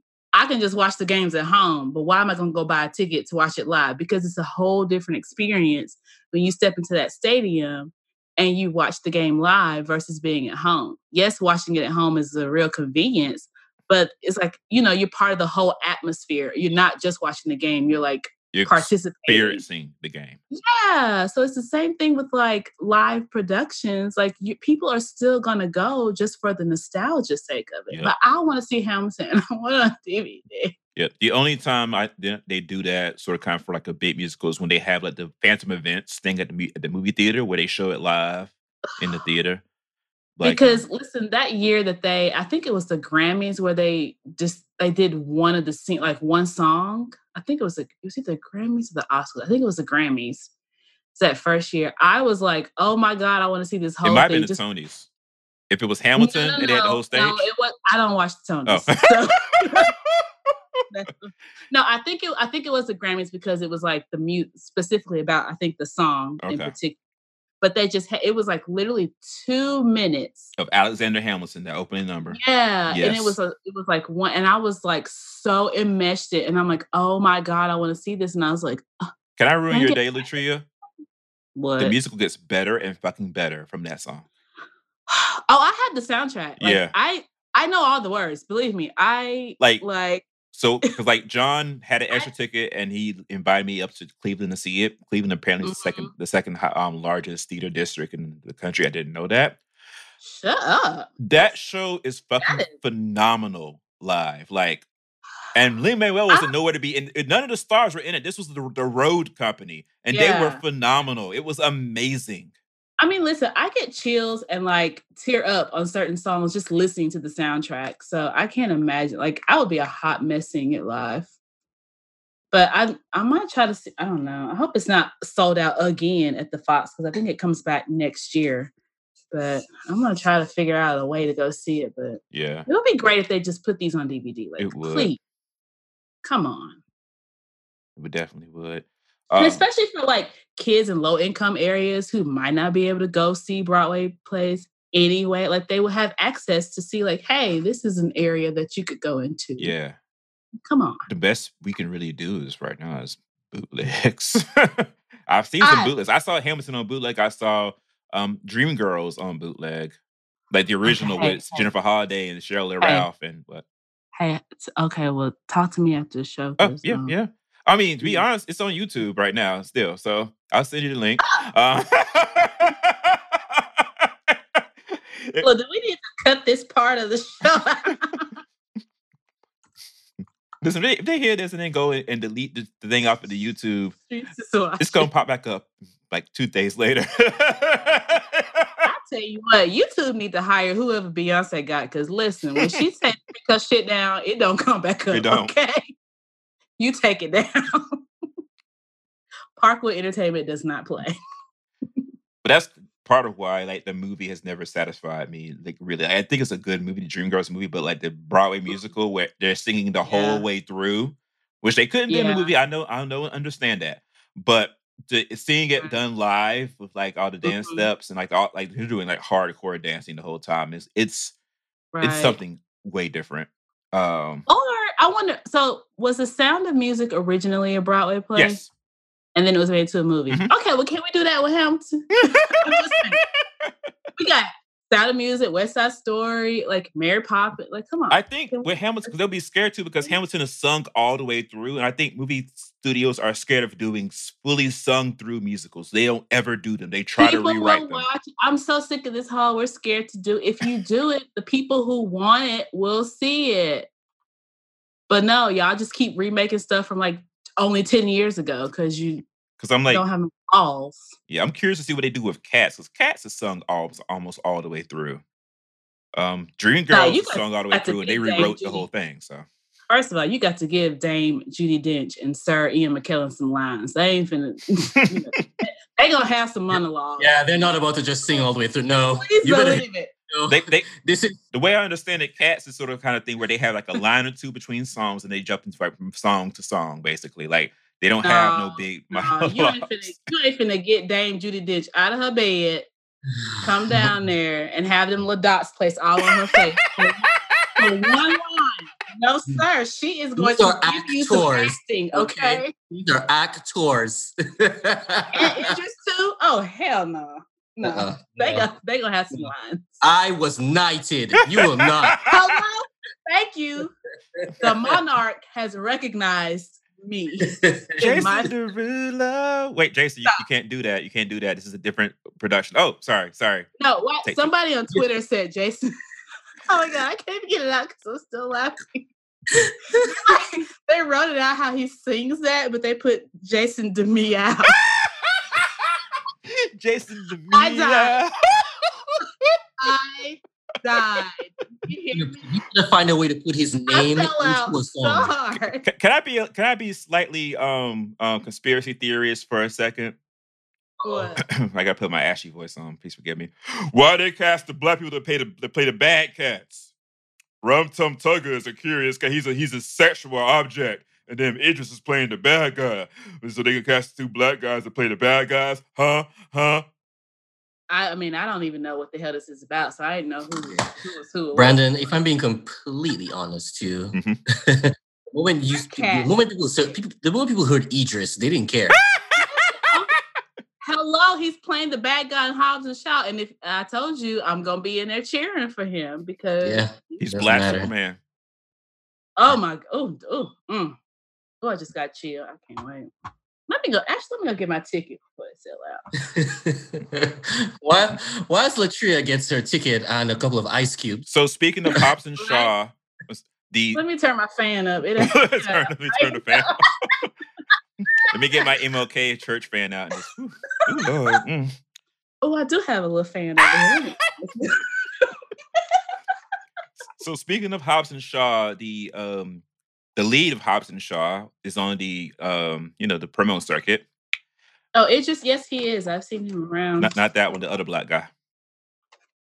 Oh, it, it his stunt double. Yeah. No, no, the other black guy, Oh. the light skinned one with the goofy smile. Stop. Um, and someone asked him about that long in late development DC movie he's supposed to be in. Oh, Black Mhm, Adam. And they say, they say, well, Black Adam will start out as a villain. And I said, oh, will he now? That's an interesting take. Let's see if it works. Oh, Lord. the, the joke, of course, being I don't think he can play that part as a villain because you know he's Dwayne Johnson. He's too nice. We'll see. See, I feel like Maybe all his evil that he does behind the scenes will come out. let him try. I mean, he's he's big, hmm so his size should help him with that. Well, uh, his I don't. I, I feel like he should. He would be. He would be a good. But the thing is, Black Adam's size is not really the thing that makes him evil. It's that it's his very Mm-hmm. skewed moral compass and his and his tendency to kill anything and everything in his path. Um, Well, you know what? He should take his political stance as a Republican and use that as fuel for his character. that, that will surely help him Oh wow. more evil. I'm just saying. Oh wow. Oh yeah, I, I agree. I agree. And speaking right. of the rock, I forgot that I watched Skyscraper the other day. Ooh, Lord Jesus. I, I, I mm. It was No, no. it was good, but I was like, how is this Negro doing all this with one leg? You cannot. You, he is not scaling this building with one effing leg. You are not gonna sit up here and make me believe it. Mhm, mhm.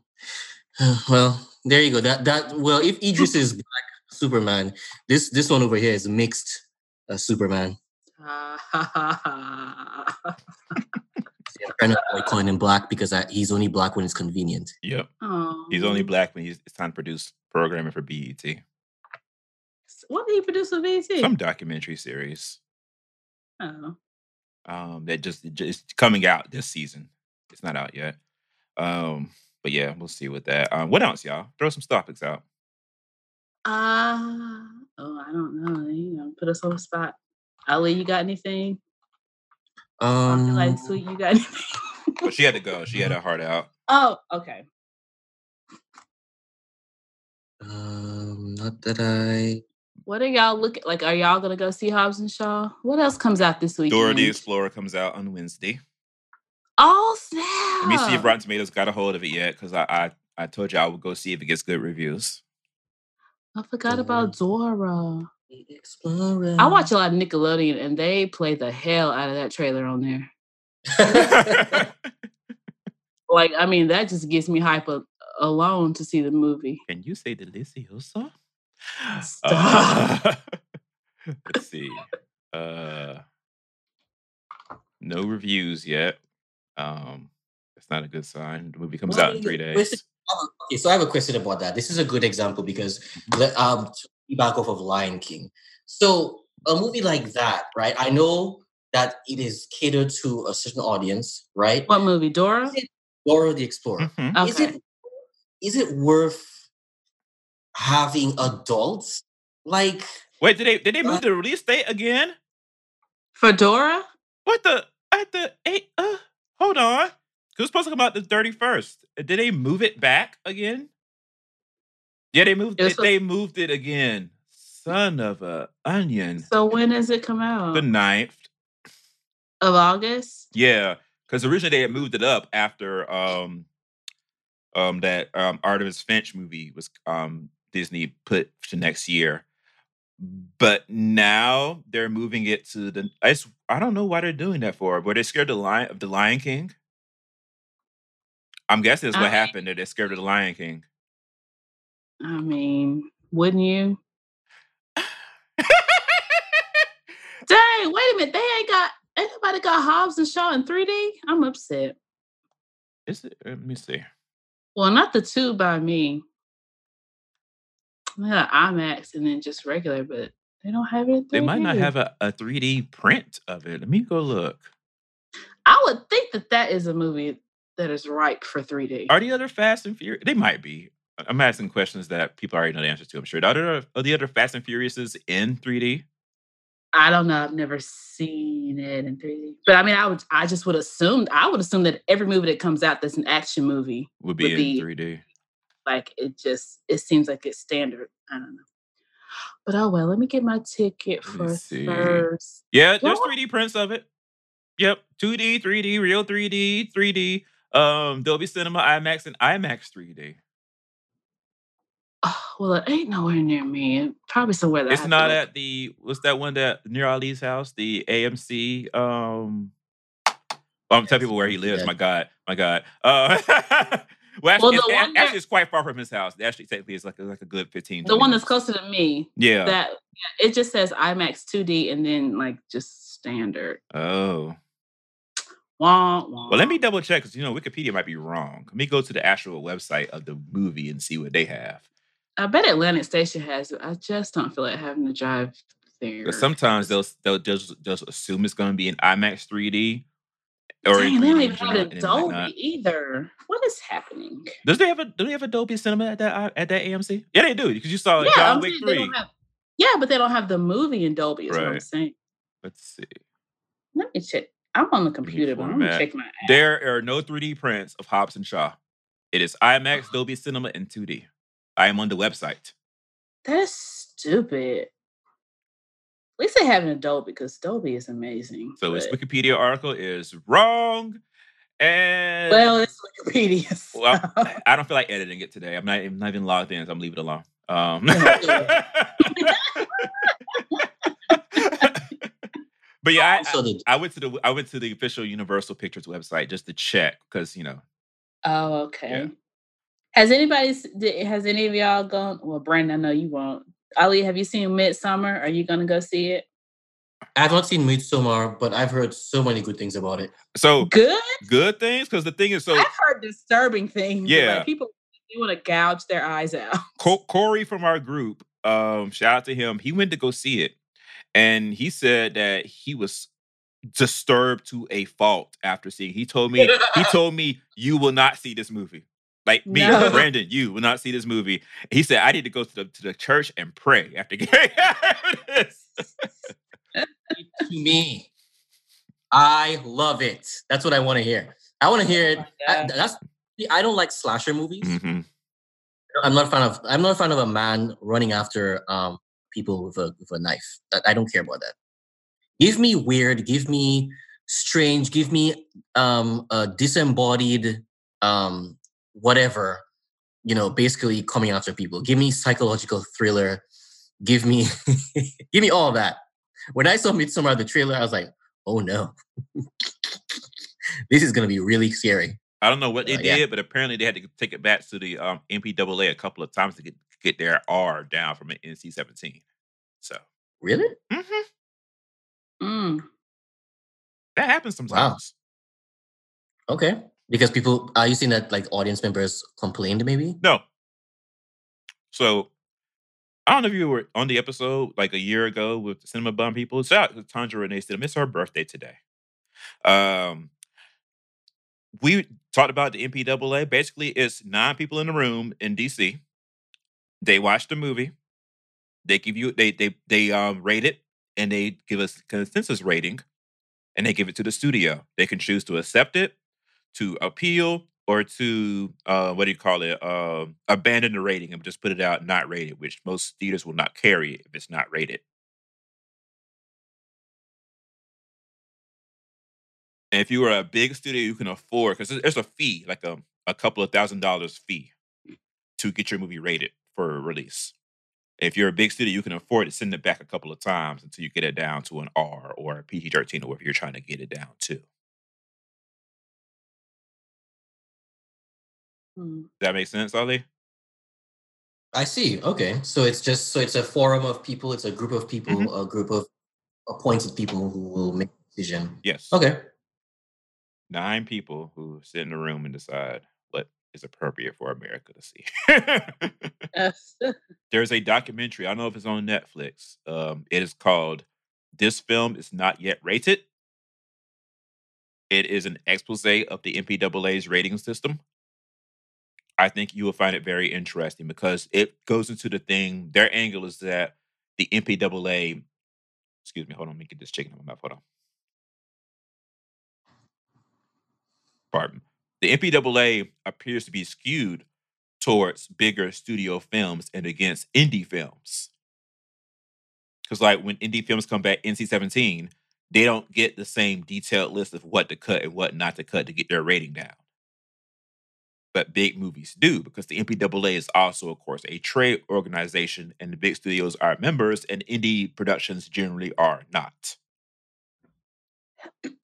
So they're helping out their folks versus helping out the little people. mm. uh Stuber flopped to the Tria's Good. enjoyment, I'm sure. Thank you, America. and in fact, there was a whole resulting article asking, should Disney have bought Fox behind Stuber?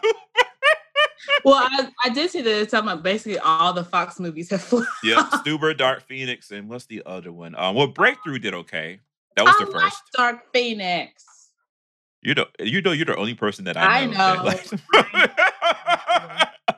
I'm on this island alone.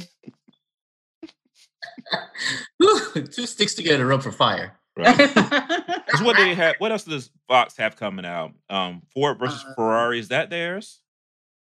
Oh, with Matt Damon? Oh god. Yeah. I hope not, because it looks stupid. And I hope it flops because of Matt Damon. Aw. Aw.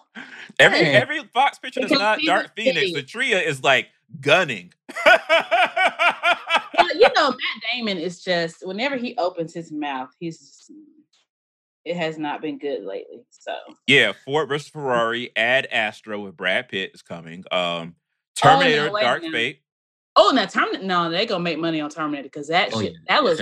I want to go see that, and I haven't seen it since like the very first Terminator. And they're basically also saying Latria that um forget everything after Terminator 2. So it's right like because I haven't even seen two. So, but the Yeah. fact that they got the what's her name, the lady. Um, Shoot, I forgot her name. Linda Yeah. Hamilton. yes, Linda Yeah. Hamilton. Oh my! And Arnold looks good too. Like I'm excited. I want to see that. Linda Hamilton. I is thought that truck. I said, "Oh hell!" And then you got your boy who played um Ghost Rider from the ABC um Agents of Shield um season. Oh, What's I his name, Ollie? I haven't Yeah, seen Luna. that. Sorry, Oh. I'm looking it up for you. But I already looked up his name. It's Gabriel Luna. Okay. Oh, okay. Oh, he's the one that's like the silver thing, whatever they're what are they called? It's um oh yeah, he's a new he's a new version of a, of a Terminator. So in that's the. Terminator, the little silver thing that like mutates. Right. Yes. So yeah. what is what is Arnold Schwarzenegger then? What is he? Arnold is Arnold is Arnold is playing this the Terminator that came many many years ago during the first movie. No, no, no. I like I didn't know. Is he considered a Terminator as well? That's what I'm asking. Yes. Yes. Arnold. Okay. Terminator. And so the new blonde girl, she's also a Terminator? Uh, I do not believe so. I believe Gabriel Luna. Because she's something, because when they they showed something hit her, like you could tell she has like wiring in her. She's oh, then she's a hybrid. Then she, she's probably a hybrid. Oh, okay, okay, okay. Yeah. Yeah, but wait, Yeah. but so Arnold Schwarzenegger's character, he doesn't, he can't do the liquid transformation thing, right? No, he cannot. That is not. That is not his version of a Terminator. Oh, so they're different for. Oh, Yeah, different oh. different versions, different models. Gotcha, gotcha. Okay, it all makes sense now. I was wondering. Yeah, I, I don't know anything about Terminator. I don't I'm, I'm listening attentively to Ollie educate us. I remember Um, I was so little when I saw the first movie, and you know it was on TV, so it wasn't like, yeah. I'm sure I asked this on that ratings episode, but I'll ask it again. What movies did your parents take you to at the theater because they couldn't find a babysitter or whatever that you should not have seen in the movie theater? I don't. Re- I honestly don't recall really going to the movies when I was younger. With my, I th- the only movie I, I think the first movie I can remember going to with my mom was Mortal Kombat. Mortal Kombat- That's one. because I because I had the video game and I was like so excited because I was like, oh my god, I could see Jade on screen. Like I was like, and she, and she was like, oh, this is too loud. and I was like, well, it's a movie theater. Your And- parents were nice to you to after let you have Mortal Kombat because my mom. I I was an only child, Brandon. Like who I was about to say like, else had who else she had to buy for? Nobody but me. wow, that's interesting because But Mortal yeah, Kombat was So I don't. Yeah, I hotly, don't. con- um, con- hotly um, contested um, um, topic in terms of video gaming back in the nineties because parents were on the fence Yeah. about whether Violent.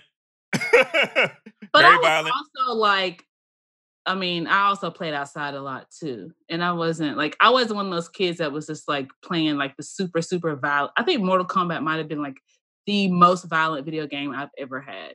Uh, It's like the only fighting game I actually ever had as a kid too. Yeah, that, that's But yeah, that's I don't- why. I think I was like a teenager when that came out, so I don't recall going to the movies. I mean, my babysitter is the one who snuck me to see Chucky, and my mom was like, "Ha ha! I mm-hmm. told your ass not to go." She's like, "I told you you couldn't go see this movie." But see, now look at you up here having horror dreams. right. So my parents took me to go see The Witches of Eastwick when I was five. oh my god, I love that movie so much. My little oh ass should not have seen that damn movie about the devil and witches. That Right. movie is so good. Are you kidding me? I was then five. oh yeah, well, yeah. I mean, I think- I feel like. I was in mid elementary or maybe middle when I first saw, but it was on TV. Like all the stuff that I remember seeing when I was little was on TV. I don't I don't recall ever going to the movies, honestly. Dang, But that the is Witches of Eastwick. Eastwick. Like, what the heck? Mhm. That is wow. Ooh, Okay. now that's something that they could. I wonder if they're thinking of remaking that. Yeah. Well, no, I was going. I was about to tell you, Latria, that they they turned it into a TV show recently. Oh, Eastwick. Yeah, I watched Yes. it and I was so pissed when they canceled it because I think it had two seasons. Oh, I was so mad because I what network? What net- network it was was it on? uh I think it was USA. Hmm. Was it okay? I could have sworn I was CW. Mm, well, no, hold on. I gotta look it up. Look for it. Where's Eastwick? Was it C? I feel like saying CW is too easy. Hold on. ABC. American- ABC. No, wait, no, this isn't what I'm thinking of then. This is ABC. Because it was something that was like literally a couple years ago. It would maybe okay. Yeah, ABC 2009. Okay, no, this isn't what I'm thinking of. I'm thinking of another thinking either. This is one I'm thinking of. movie that they turned into. Okay, okay, I got it. It's the show I'm thinking of was called Witches of East End. Yeah, that's what I was thinking of too. Yeah, that was That's the what I one that came out in 2013, and it was on. Hold on, I thought they were. I thought they. I thought that was just an off offshoot of Eastwick. I did too, and that's why I watched because it had Julia Ormond, who I love. She was in it. Yeah, what's I can't see. It was Lifetime. It was on Oh. Lifetime. Yeah. So I think it was just the one season, to be honest. But that was so. Oh, it was so good. It had Channing Tatum's ex-wife in it, Oh, Jenna Dewan. Jenna Dewan, however you say her name. okay. She was yeah. So I never saw that one from 2009. I didn't even know they had that. All right. That's Yeah, it only ran half a season, so Oh well, okay. Okay. Yeah, The Witches of Eastwick. Oh my god. Have you did you watch it ever again when you were older? no. Brandon, Brandon is so good. So who is it? It's Michelle Pfeiffer, Cher. Cher, and uh who is is it it's not who's the redhead? It's not Goldie Hawn, is it? But not, not redheaded. on. No. No, no, no. Because Michelle um oh, shoot. Brandon, you gotta see that movie is so good. And isn't it um is it Jack Nicholson that plays the devil? Yup. Yep. See, I can watch that, but I refuse to watch The Shining. I don't. I can't do that. The Shining is less scary than which. which No. I just remember that one scene that kept showing about him taking that axe through the door, and I was like, "That's it for me. I'm good." I loved. Actually, weren't your family religious, Brandon? Because they had that was that one was a little sexual. now that I think about it, I'm still He was- baffled. he was fucking all three of them. I am very baffled. So I don't That understand. was- going on. So was, uh, at that time, my parents were sort of kind of guess in their backsliding era. Oh, okay. They were a- also they were also, you know, going towards you know separation. that was so- that was definitely a we ain't got no babysitter, so you gotta come Right. with us. now that I'm thinking about it, I got babysit a good deal, like every other weekend. Like like uh, my mom would go out. What is this? What is this? What is this once thing I, that you once I turned eight, it was like, look, you know how to cook hot dogs and make noodles. Don't ask, don't open the door, don't answer the phone. And I was like, Unless cool, I I'm- call and use the call right, ID. and that's when you know you had that call, you had that call ID box. that you Yup. plug- Yup. So it was literally like only when I saw a number that I knew, recognized because you know we didn't have cell phones. Sure the fuck didn't. It was like Um, what is this? What is this concept you're talking about, Brandon, of parents going out? What is this? What what is this? I'm Well- got lives too. Don't you got you got a life, Ali? What is this thing called parents going out? Because I don't remember ever ever um, having an era Oh, so the island parents didn't go out, Ali. Is that what that was? maybe I just, just Ali's parents didn't go. I guarantee you there was some nightlife on that damn island. Okay. my parents are very boring. very boring people. they did not go out. So they, in fact, they didn't even they didn't go to movies. So when you ask this question, when you're like, "Who did your parents? Who do like when your parents?" I mean, no, Brandon. There was they didn't they didn't, they didn't watch movies. They So watched. who who did you go to movies with? So I so the cool aunt, the cool aunt or mm-hmm. the cool uncle would take me to. Oh, And now, funnily enough, I'm paying it back because I'm taking her kids see the movies. From time. What movies y'all you seen with kids? I went to go see, for example, the Hunger Games. I took my little cousins Oh, to see. okay. Mhm. You took would- children to go see. The, well, I guess it is a movie that's supposed to be for. Yeah. It's a young adult novel, but this looks so violent. and they're all and they're all girls. And so they were just like, "Yeah, we want to see women kick ass." And I was like, "I got you, got you." what else? What about some music stuff? Um, Oh, what have I been listening to besides Megan Thee Stallion? Let me see. I've I've downloaded. Oh, I got. Oh my god, I downloaded a DeBarge Essentials little Apple yes.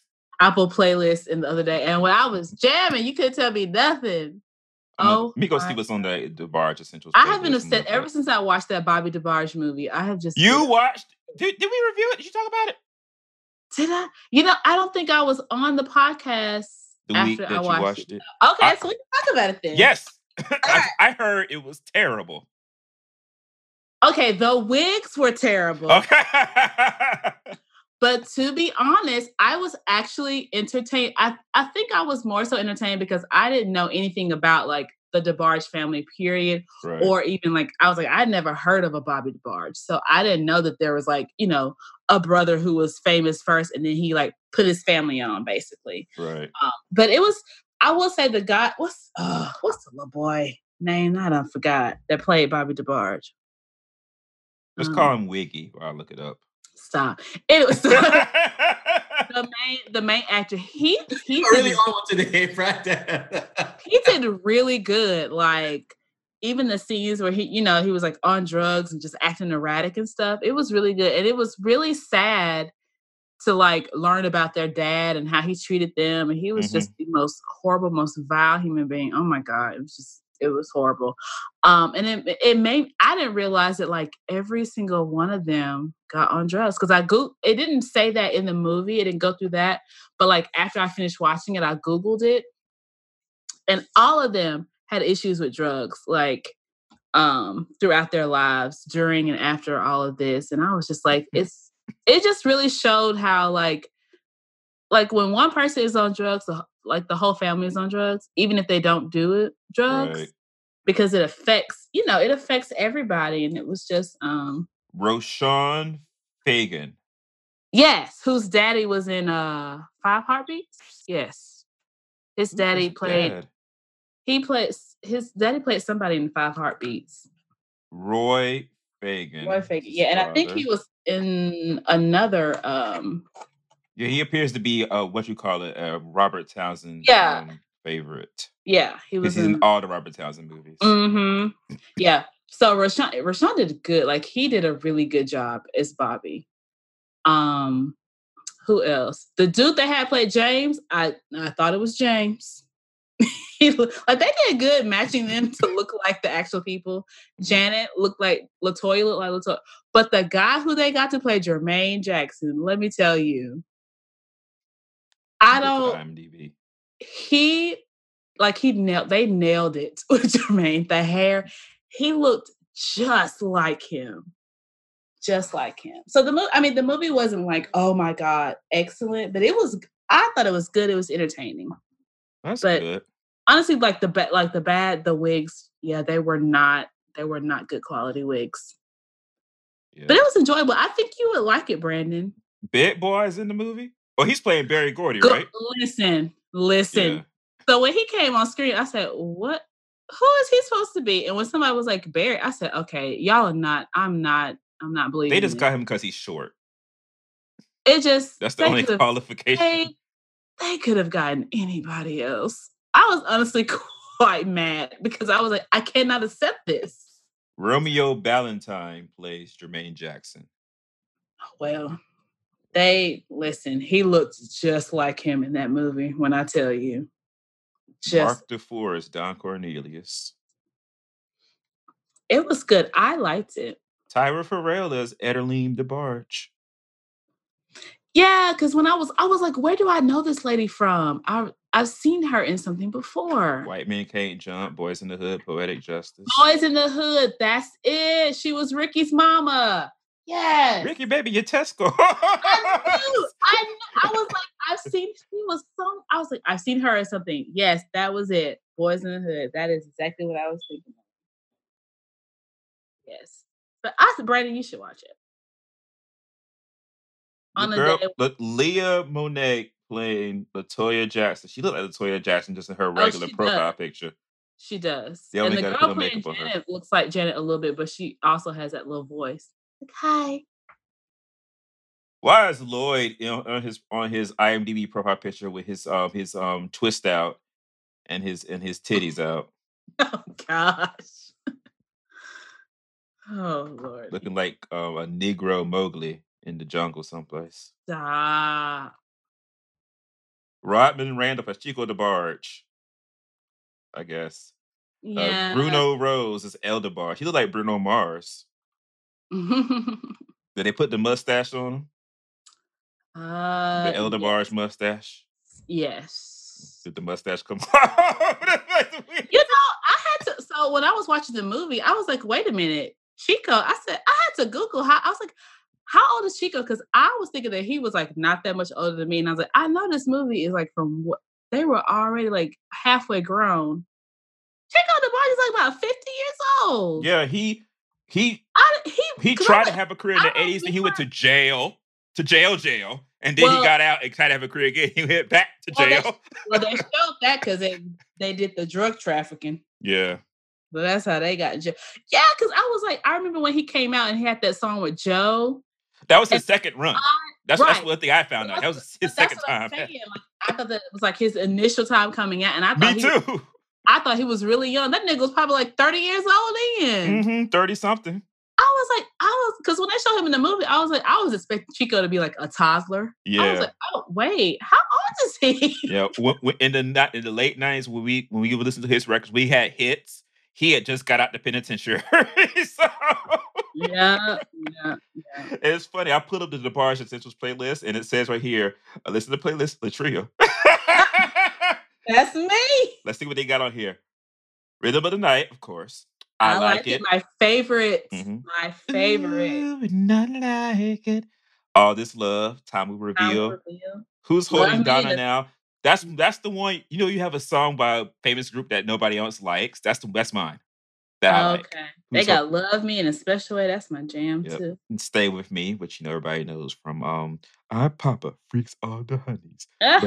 Playboy Bunnies, does What Money, A Dream, Who's Johnny. I don't know the rest of these. yeah, I don't. After love me in a special way, I'm clueless. Right. they ain't putting none of Chico shit on here. They ain't put listen to your man. Faded pictures. right? Oh man, that was a song.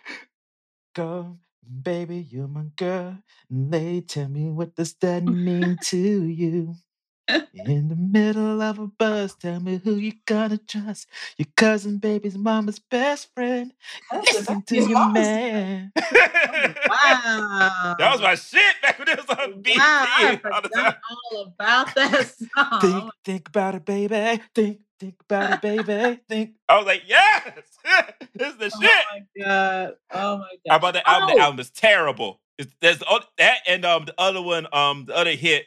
I'm gonna give you what you want. Only two good songs on the whole album. The rest of the album, awful.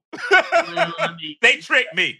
yeah, a lot of people do that to us these days. yeah, they can't do that shit no more. We'll just buy the single and keep it pushing.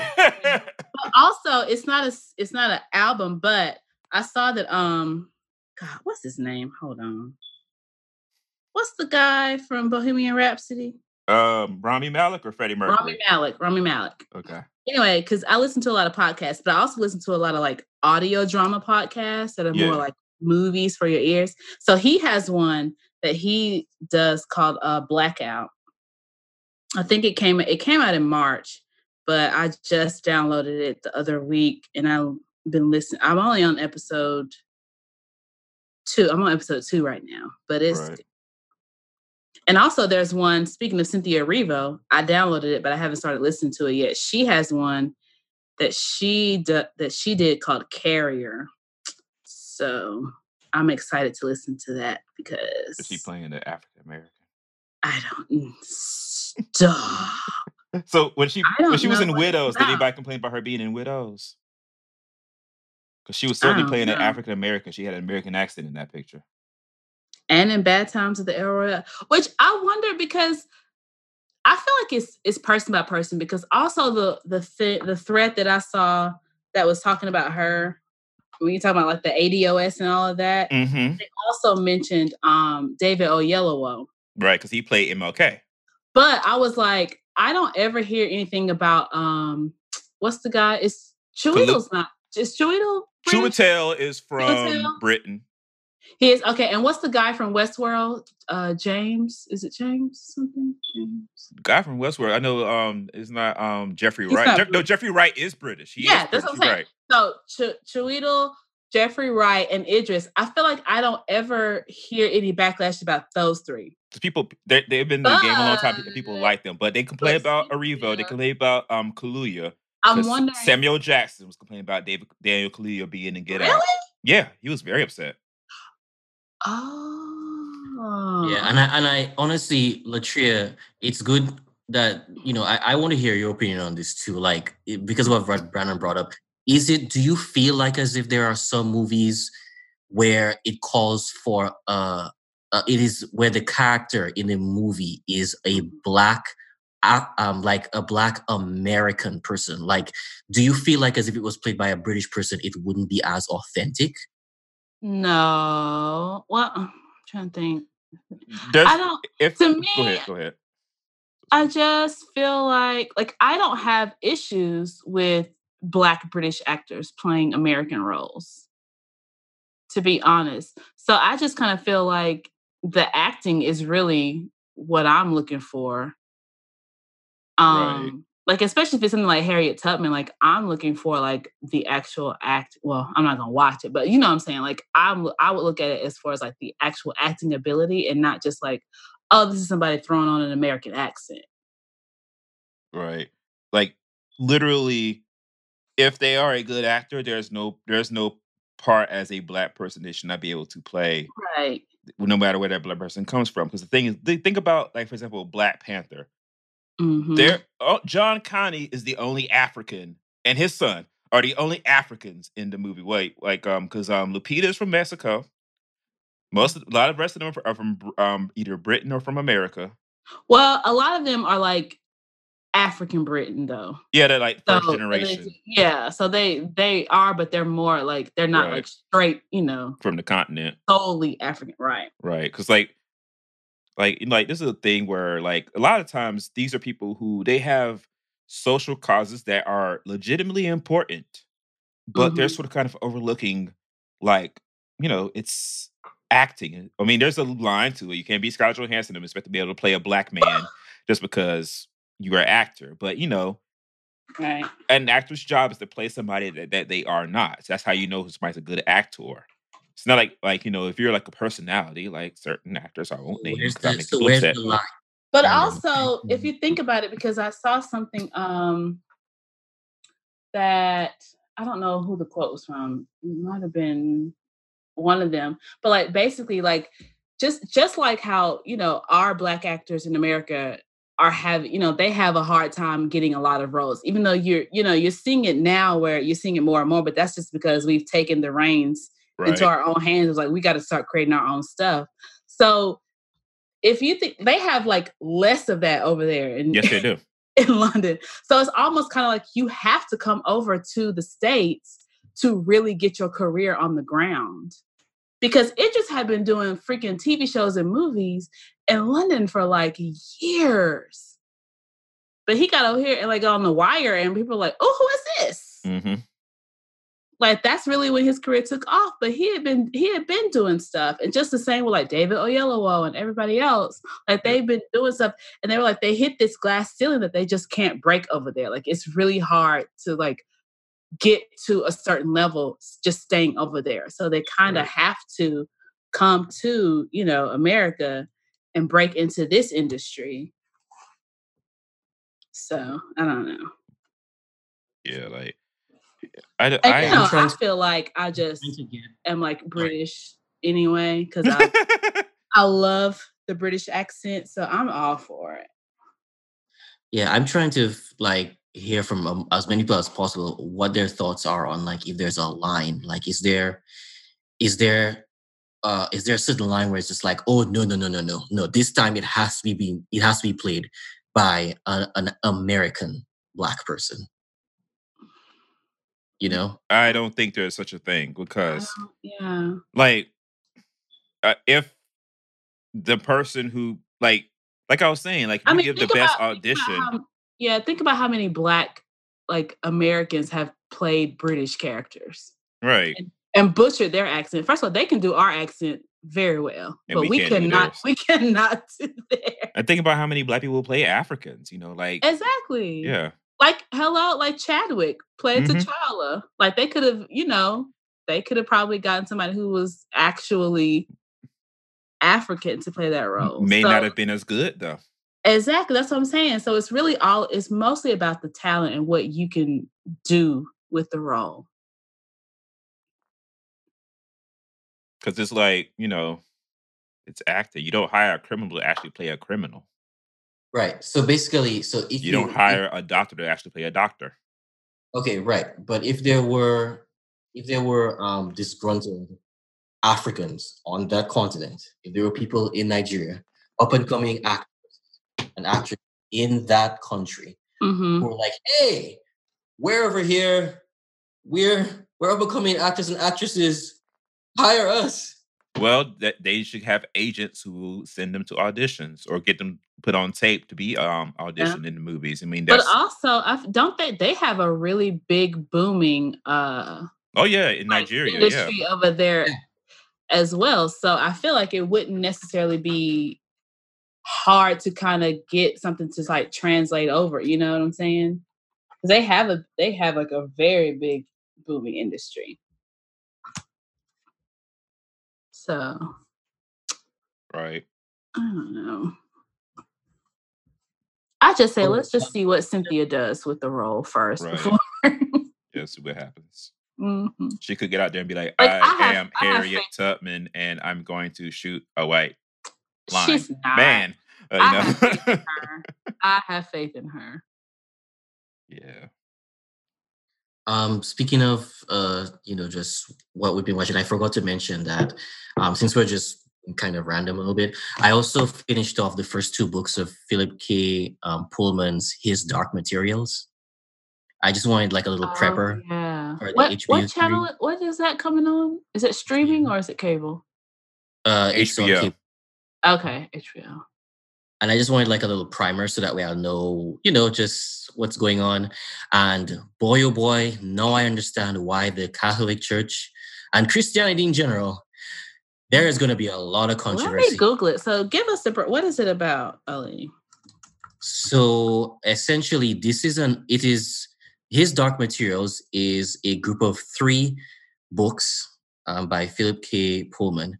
The book centers around uh, the main character, uh, Lyra, and the setting is an alternative um, uh, uni- is it alternative universe? Okay, fine. An alternative universe where the the church, the the the uh, Roman Catholic Church um, has a lot more power than it has that than in our um, our real world right now. It's in terms of politics and whatnot. They they control a Mhm. lot. More. In, i- they even control um, the uh, education and science. So this is a world where um, how much you can ask questions about y- science and your universe is Mhm. being controlled by religion Oh wow. Okay. and s- and this is this is happening in the background of um, a, another story which is basically the you're following this young girl who she she lives at at one of the the major i, I guess uh uh, academies or or like instead of instead of nowadays how they would have nunneries and whatnot and, and also like um, universities and whatnot what they have in this universe is they have places where they combine um, science and religion together in terms of studies and they have like um, so it's it's these schools of of knowledge and she's living at one of these these schools of knowledge um, in england essentially Mhm. anyways uh the point is uh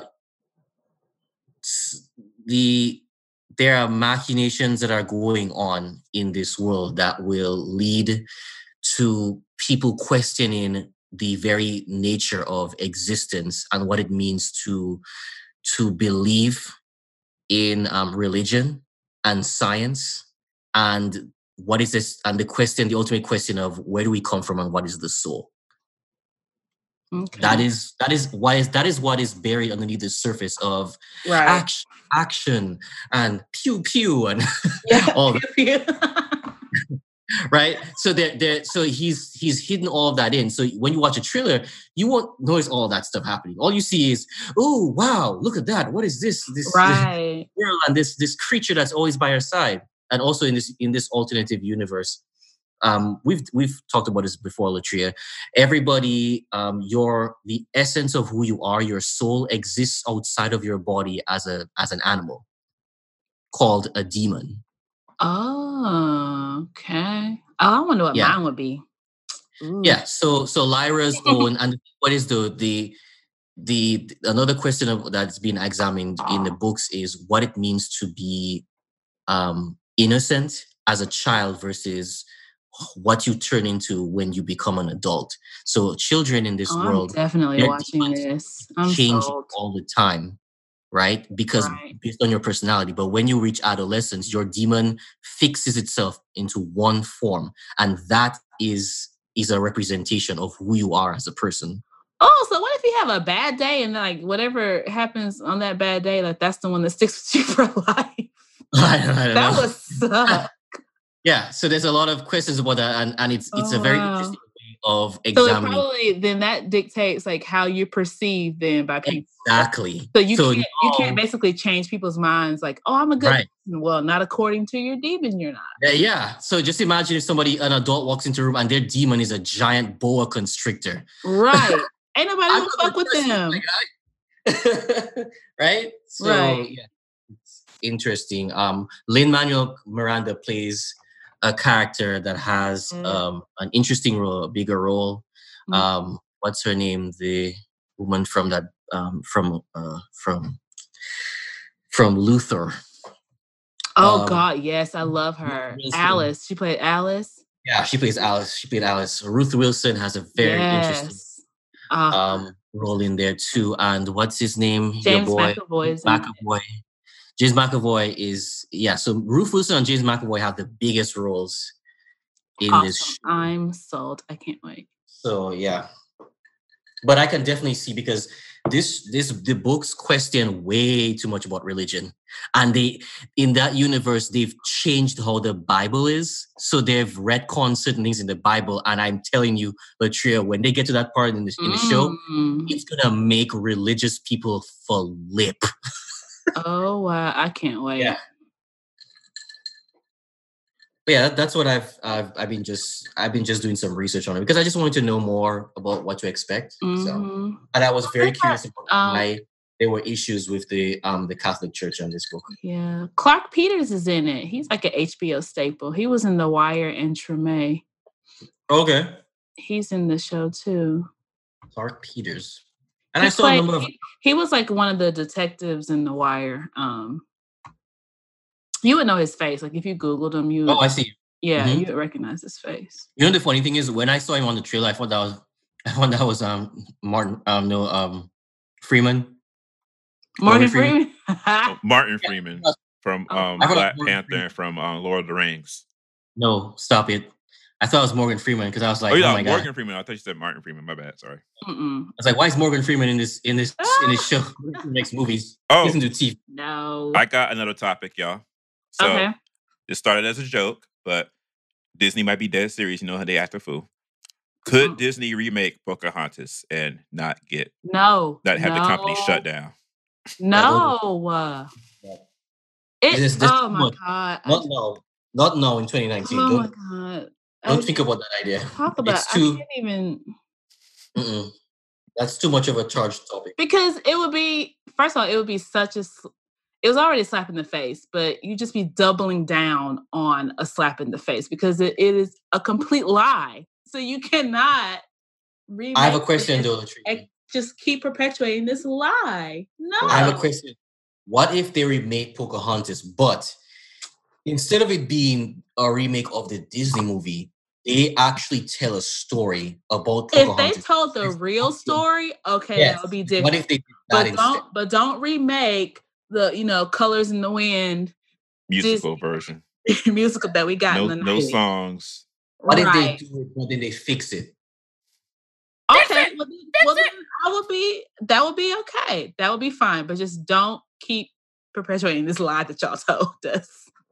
It's so weird that that Legend of Pocahontas became that, you know, she was this, you know, like because like it's because the movie's based on the like the white folks' Legend of Pocahontas that she was this beautiful Well, first of all, Indian gotta maiden stop. who saved John Smith. we rest on white people and telling everybody's history, that's when we get it wrong. Y'all, Right. we they still celebrating Christopher Columbus Day, and that shit Mhm. was a lie. Yeah.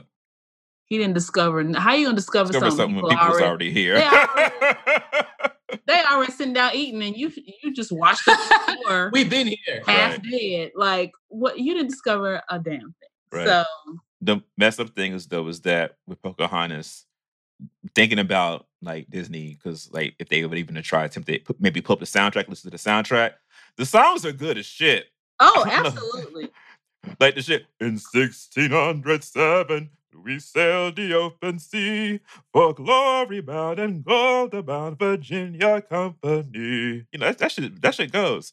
What I love most about rivers is you can't step in the same river twice.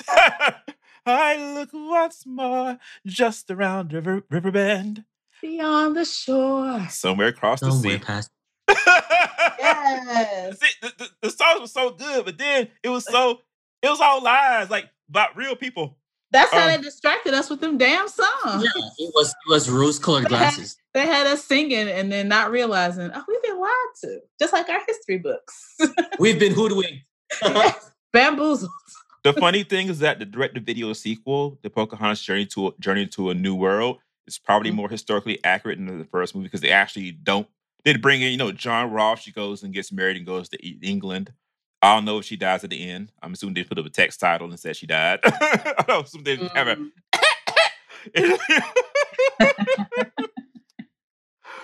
But yeah, But yeah, that's no. the only Disney movie I think of that era that has a Rotten Tomatoes rotten score. oh people, wow. people didn't like it back then. Like reviewers, like everybody was like, you know, this is some bullshit.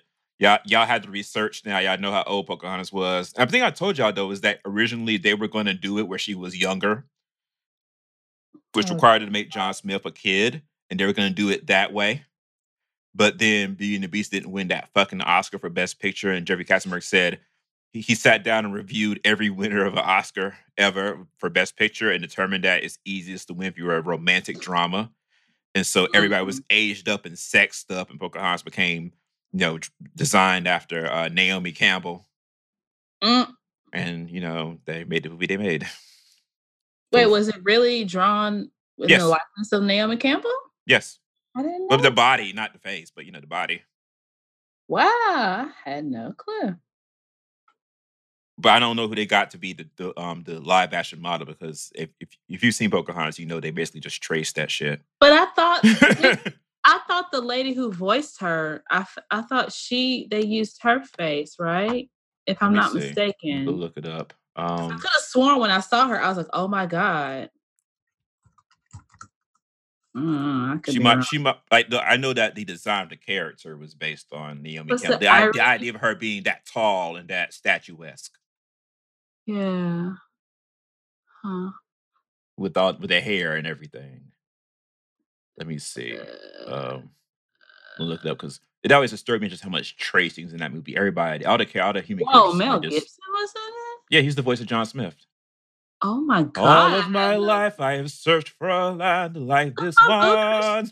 Christian Bale was in it too. I didn't know. Yeah, he's that. he's Thomas, the, the um the youngest soldier. It's one of his first um not one of his first parts, one of his like Yeah. you know, he was younger. He's like 20 years old. But yeah, Irene Bedard, Bedard, I don't know how you say her last name, Yeah. but that's who was Pocahontas. She kind of looks like, if you look at her face, Right. she look, I, so I do think they drew, because she's Native American. So I feel like that I do They- think they- I remember hearing that they used her likeness to kind of for the face. Right. I don't know. So they say their inspirations for Pocahontas were Hmm. um, Shirley Little Dove, Custalow McGowan, Debbie White Oh. Dove, who were two women they met who were like uh, Native American women they met in Virginia. Oh. Um, well, they also- they- place. they also used um, Dina Taylor or Donna Taylor, Filipino model, Christy Turlington, uh, who is a Christy model. Turlington. Yeah. Uh, Natalie Wait, does she have Native American ancestry? No, she's just a pretty white woman. Oh, okay. I, Um, about to say, 'cause I know who Christy Turlington is. Natalie Belcon, who's a Trinidadian um, um, model, Oh, wow.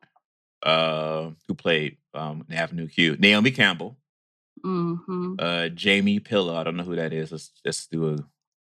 She don't have a blue link on Wikipedia, so let's do a search. I don't see. Um, I I look up Jamie Pillow and I get pillows.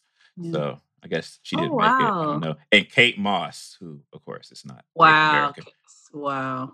She And- is? The last person listed is is Irene Bedard. So they did they did use her Yeah. to some capacity. you said yeah. Kate Moss is Native American? No, she's not. She's white. Oh, okay. I was This is a like, list of people they looked at. They put all the pictures up in Oh, the studio, and they're like, "Let's use you know this arm, this leg, and let's make it look you know like this." so you know, clearly they were like, let's get all the top supermodels of the 90s because Christy, Kate, and Naomi were literally like the super supermodels, along Right. with Linda Evangelista and Cindy Crawford and Veronica Webb and all of them. wow, Linda Hunt was in it from uh, NCISLA. Yep. Linda Hunt is the voice of Grandmother Willow. Nakula, you will understand. Um, let me tell I you what like Glenn. how Brandon knows all the songs on command. Give me. Let it rain upon you like a wave upon the sand. Let me like throw out a Disney movie and oh, see if you just start singing. Ooh, ooh, I love this. I'll do it. Okay, give me. Hold on. Wait a minute. Let me. I gotta go back. Let me go back. Okay, Snow White and the Seven Doors. Someday, my prince Oh will my God, come. Someday we'll meet again, and the birds will sing, and wedding bells will ring. Someday, when my dreams come Okay, true. Peter Pan. Wow. Peter Pan is harder. I'll, I'll just go, you can fly, you can fly, you can fly, you can fly. That's the only song I know from that. And then Tick-Tock was the the um that crocodile who ate the, the alarm clock. Uh, the Hunchback of Notre Dame. And out there, sitting by the sand, takes the morning out there like ordinary men who freely walk about there. Wow. I- Okay. I would actually hear Josh Gad do that if he wants to do it. Um, Oh yeah. Oh, I would. I I love him. Josh Gad do that one. Robin Hood. uh, blank. I hate that movie. Okay, The Rescuers. Rescuers R didn't have. E R E S C U E Rescue Aid Society. Heads held high, touch the Touch sky. sky. Oh, everything to me. The Aristocats. so and don't don't sing the one that we all know. You gotta. it's Maurice Chevalier singing that opening song. Das, das, das, das, das, das. It's, it's half French and half English, so I don't know the words, but like, das, Okay. das, is das, the Aristocats. Das, I'll das, is take that. it. Just, just don't sing. Just don't sing the Siamese cat song because that is. No, that's, That's highly Tramp. That's controversial. Lady Tramp. She's she's talking about every Oh, that- everybody, Yeah, everybody, that's the one that everybody- everybody wants to be That's the one that I know. okay, 101 Dalmatians. Um, Hmm. Cruella de Vil. Oh, yeah. Cruella de Vil. That's. Yeah, that's the one. That's Because the that one one barely has sings. songs. It's not a musical. Yeah, Yeah. the husband only sings as, at the piano when he when sings she- Cruella de Vil and he sings at Yeah. the end. Um, we have a Dalmatian plantation. Okay. Yeah. Alice in Wonderland. Alice in Wonderland has songs, but I don't know them. I know one of the opening one's called "In the World on My Own," and she sings it in the little flower bed before the rabbit comes. Okay. Bambi. Bambi's Bambi lead song has- is "Love Is a Song," but it's so boring and crappy that I don't remember it. Oh. I remember more just the scenes. Well, you pass. reluctantly gives him the award. yeah, you passed. But yeah, I don't like um Robin Hood. I don't care much for the Jungle Book either, or for the Sword and the Stone. I'm like going through here and I'm like, I'm trying to think what Fantasia was the one that I oh my god. I didn't even finish that movie. Well, Fantasia, you know, of course, Ugh. is supposed to be like it was like his prestige play. Like it was supposed to be advancing the art of animation by showing how sophisticated it could be. Yeah. Oh, it was stupid. Well, a lot of people thought that, and it flopped I terribly. saw this Oliver and Company. But I like I like fan. Oh, uh, really quick about Fantasia. I love it though because it's it's just pure art. It, there's no. Yeah. Well, No, as a kid, exists. I was just like, so It's there, mm-hmm, there's, yeah there's no dialogue, nobody's talking. It's just music. What is happening? yeah. We first saw it in eighth grade in art class, which, which is where you should see that movie. It's not really like you don't want to put that on for small children because nothing happens, and it's right. it's Leopold Stokowski at this podium playing orchestral music. And if you don't have like the new, like the restored stereo version, because it's like one of the first movies ever done in stereo, there's no I- point I to saw, it. I saw it on TV. Like, Yeah. yeah, no. Uh, Oliver and Company is Oliver Twist acted out with animals in modern in 1988 modern day New York. I don't even know. It was the first Disney movie they put out since the 50s that was a well, no, since I'll say Mm. since the Rescuer, since 77, that was a big hit because it came out the same day as Don Bluth's The Land Before Time, and it outgrossed it. Mm. And I never saw this Atlantis, The Lost Empire. Okay, so Which this is live action, right? no, it is animated, but it is supposed to be more of a sci-fi for boys animated film. for teenage Oh, boys. So they brought in Mike Mignola, I think his name is, who designed Hellboy, the comic book. He did all the, like the designs for the movie. And it's basically an adventure about a, um, a historian named Milo Thatch, voiced by Michael J. Fox, who discovers the lost city of Atlantis, and he meets a rich, crazy guy who puts together a team in 19, I think it's 1919 it's set or whatever. mhm. And for whatever reason, in 1919, this team is full of um, every ethnicity you can think of, which is shocking for that era. But you know, it's a it's a Disney movie. We'll go with it. Um, Right. Because this is the first time they actually ever had a black man in a Disney li- in a Disney animated film who was a character As who far was as I actually a remember. black man. No, he's the first. Jo- um, Dr. John Sweet, voiced by um, is it Phil LaMarr? Does the voice? Not Phil LaMarr. It's it's um it's the other Phil. Uh, Phil Morris, I think it is. Yeah. Mm. Uh, but yeah, it's and Cree Summer does the voice of the Princess of Atlantis when they finally get down there, and Patrick Stewart is her father, the voice of her father. checks. The movie is it has interesting ideas, but overall it doesn't quite work. Okay. Like it wants to be like a '90s action film, but just it as a, it as an animated film. But I feel like they were too timid about doing it to fully commit to it. Mm-hmm. And even then, their handling of telling a story like that isn't that good. Oh, okay. Um, I mean, it's it's worth. I it's I assume it's on Netflix. I know it'll certainly be on Um, Disney Plus, but I assume it's, it's worth at least one watch. You might like it. Like it's just Mm. not bad. It's just that it could be so much better. Right, right. Like if it honestly, if that was a live action movie, they probably would have gotten like a writer and editor who could have tightened it better, and they could have committed to more of like the thing they wanted to do, which was like Mhm. monster fight after monster fight. They cut it down because they were too scared that you Yeah. know, it's it's too far from our brand. Dang, Google did uh Ali's favorite movie wrong. They got title cards for every movie except Hercules. wow. it's just like a blank gray. every every other movie has the title cards except for Hercules. I will find If they my wait, way. if they if they decide to do Hercules, I will they have go will they have the, distance. will the will they have black women as music? They have to have the lis- listen. They're doing. You I, think I- I think I told y'all last time they're doing Hercules um as the trial run in New York City as a as a stage musical with with all black people as the leads. That's what they should do if they do it live action. Hire a black guy like, to play even Hercules. Hire, yeah, hire a black guy to play um Phil. Um, hire black people to do it, and then the music's fit. Oh, okay. because And- that movie that movie, if you close your eyes and you watch that movie, that movie's black. That black ass movie.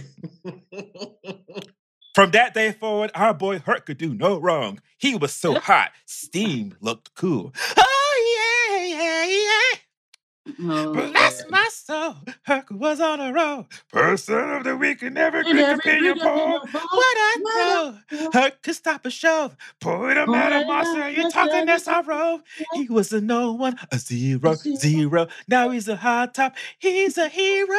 Here's a kid with his act down packed. Zero to hero in no time flat. Zero to hero, just like that. Oh, Lordy. Ali knows more of the words than I do. He was teaching me the words. So not nouveau riche and famous. He could tell you what the Grecian earned. Say amen. There he goes again. and the funny thing is, Latria, we found on YouTube the Mhm. original story reel when they were working on the movie. You know, when you shoot an animated movie, you put down your sketches right. of the, each scene. But for this song, for the Hercules songs, they didn't use sketches of the women. They actually shot. They got five women on the on the soundstage and shot music video footage oh wow. because they didn't know how to put. How, I guess the animators weren't hip enough to know how to draw that sort of a thing. So they actually, it's like They, they didn't know how to do hip swivels. nah. So, They it's, so it's, it's, so it's, it's, it's real footage of four black women and one white woman dressed up as the muses, and it's Oh, intercut with oh. these story sketches. and it's the most bizarre thing to watch because It it's like the weirdest thing yeah. because it, you can see where they they pulled from the the music video. Yeah, to- they basically just the animated actions. what they shot. They just Yeah. the same framing. That's what I was saying, but I was like, because as a child watching this, and even now watching this, these movements are too they are too detailed No, for it to be anything else. they would uh, they would have shot that footage anyway. I'm just surprised they didn't have story reels Oh. already done. Maybe they did, and this is like this is like version two, but they've already shot the reference footage. But when you're animated, even now when they do Pixar stuff, like because Pixar prices stuff, they do not do motion capture. There's a no no at Pixar. They don't do that. I think WALL-E, one of those, like WALL-E or whatever one came out, came uh, Ratatouille or WALL-E, one of the two of them has a title card at the end says 100% real animation, no motion capture. They don't play that shit over there. So they will shoot the footage and then reanimate it by hand, the old, like you know, like because to, to do it the quote unquote correct way as far as the art is concerned. okay, that's that's fair enough. But, But- it was it was yeah. very the the the, uh, the animation was very smooth on what on the muses dancing and, Yeah, and just their movements. It just it was just so very fluid. Yeah. At Disney, they used to do it. wh- wh- What you're supposed to do is use the footage as reference and animate it yourself. When they would get into time crunches, you know, and deadlines come up, you know, you might just print out some the frames and trace it. Um, Snow White, Sleeping Beauty, Pocahontas, a lot. Mm. The most egregious one though is um it's not a Disney film, it's a Fox film. It's a Disney film now, of course, but it's Anastasia. Y'all seen that, right? Yes. Yeah. I love Road I, to- as a as oh. a piece of as a as a piece of cinema, I love it. It's very well written and very well like acted and music is good and everything. But as a work of animation, all they did was trace. except for the, the except for the bat. I remember that this movie was the movie where I learned what rotoscoping is. Yes. That's that's the that's the of- professional term for when you trace from live action to animation. It's called rotoscoping. You print out each frame of, the, of the live Ah. action film. You put it on your drawing table. You trace. You go to the next frame. You trace. You go to the next frame. You trace. Oh, wow. That is why that is why if you notice, lot. yeah, Latria, but if it's you notice, easier, Latria, to do that than it is to animate a realistic looking twenty something year old woman or man by hand Okay. Because Yeah. most animators aren't that skilled to do that. Uh, And that's gotcha. like the thing where because we know what people look like, it's so it's hard to fool right. people watching people move. So you either need to, be, need to be really good, take a whole lot of time, or you just trace that shit. And the it's funny because the behind the scenes documentary on Poca on not Pocahontas on Anastasia that's on the DVD shows Don Bluth, the director, directing the live action models, and they have on costumes that have big black lines on them. Mm, gotcha. It's like it's like they dressed it's like they dressed you up to look like a drawing yes, Mhm. to make it easy for them to trace you over. right. So I bet the the influx, or I guess the, the introduction of like compute, like digital animation, they probably were like, "Whoo! Thank God, we don't have to do this by hand anymore." Think it made it easier. No, it's just different. I know the perception of computers made it easier. What it makes it easier to do is makes it easier to do more detailed and texturing. The movements are done. I mean, doing computer animation is like doing stop motion, basically with computer Mhm. assistance. You know, with stop motion, you have a thing like Jack Skellington. You have a puppet, and you move the hand a little bit, take the photograph. Move it a little bit more, take the photograph. Move it a little bit more, take the photograph. That's exactly how um, like Pixar movies are done. It's just they're done in a computer with software. So you have like a puppet of like Jessie from Toy Story, and she's got to go yeehaw. So the arm starts way out from her body. You put a keyframe here. You put a keyframe sort of kind of the halfway point. You put a keyframe where it's all the way across her torso, which you know the the yeehaw with the fist balled up, and you check make sure. And the computer puts the frames in between for you, but you have to go in and adjust to make sure it works properly. Mhm. So it's like that. Basically, it's digital puppetry is how those things are done. But it does allow for like, you know, like more easier to do like 3D camera moves, easier to do 3D actual films because you just put out, you know, a, a stereoscopic version of it. Right. Um, but the animation part is it's essentially the same as I learned. okay. Like it's just you aren't drawing it, you're just it's, you're doing like stop motion rather. Right, right. Gotcha. Okay. I just realized on Facebook we didn't mention this. Uh, but what are y'all thinking about the new the Eddie Murphy's Dolomite movie coming out? I don't know what to make of that thing, to be perfectly honest with you. I'm just I'm excited for the cast. I don't know. I've never seen Dolomite, so I don't I've seen Dolomite. this seems like like a Eddie Murphy passion project, but so I'm sure he'll enjoy it. I'm sure it'll be a lot of you know like fun to watch it. I just it. I mean, like, and Dolomite is like a cult classic thing. It's just, it's not that good. I good. wonder if he like does he have a deal with Netflix to do more movies? I don't know actually. Because. I would, you know, if they can replace him, you know, but replace Adam Sandler with him, I'd be okay with that. They are like they are not going to do that Oh my god! because no. I know although, I, I know the movies are terrible. Although, although Murder Mystery, I love that movie was good. I liked Murder Mystery. Yeah. but um, the rest of them, no. but like those movies are like the highest like watched things on the surface. Cause why people they love Adam They Sandler. love it. Or hey, replace Adam Sandler with Ben Stiller. Now I love me some Ben Stiller. I like Ben Stiller. He's like I will watch. actor. He is hilarious. I He think the is- first time I, the I first time I saw love- him was in that Disney movie. Um Which one? uh the one with Kenan Kenan was in it. Ben Stiller. All about them going Holes? to camp. No, it was them going to a fat camp. Big shots. Big Oh, that's shots. Adam not, not, Sandler. not, oh, not, oh, not big shots. That's that's from like No. the Right. 80s. No. I know you're talking about because um, like it's like it's from like 2000 and Kenan's on the poster and they're like, yeah, Yeah, Kenan's on there. Yeah I forgot what it's called. Keenen Look it Ivory. Wayans Kenan Thompson. Kenan Thompson. Kenan oh, Thompson. Oh, oh, oh. I don't And know. it's a bunch of kids going to a fat camp. And Ben Oh. Stiller's playing the antagonist. Let me look it up. I know I know Are what you you're talking about like because like he's on the poster. It is called Heavyweights. Yeah. Oh, that title does sound familiar, but ah, yeah, I never saw that. Written It's a by funny, Judd it's a Apatow. really- it's a really funny movie. Basically, they just took a bunch of the kids from um they took all they could they took all the some of the kids from the Mighty Ducks movie Mhm. and they Mhm. chucked them into this movie. Yep. Ah, gotcha. From the creator of the Mighty Ducks, um, Steven Brill, I guess, who uh, wrote and directed it with um, Judd Apatow was also the other writer.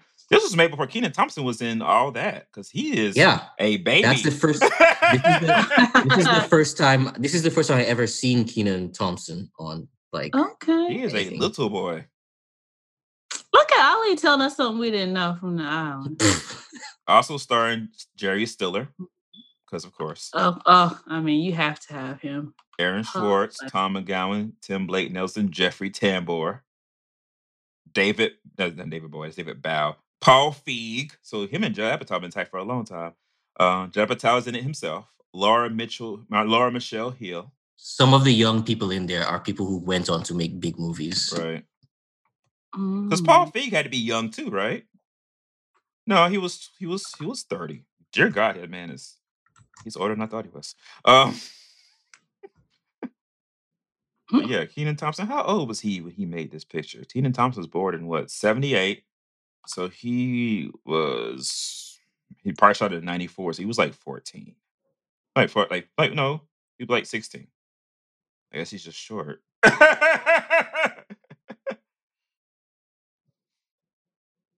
Because I ain't never seen him look that damn young. He look like um like he should be in the in the Our Gang picture.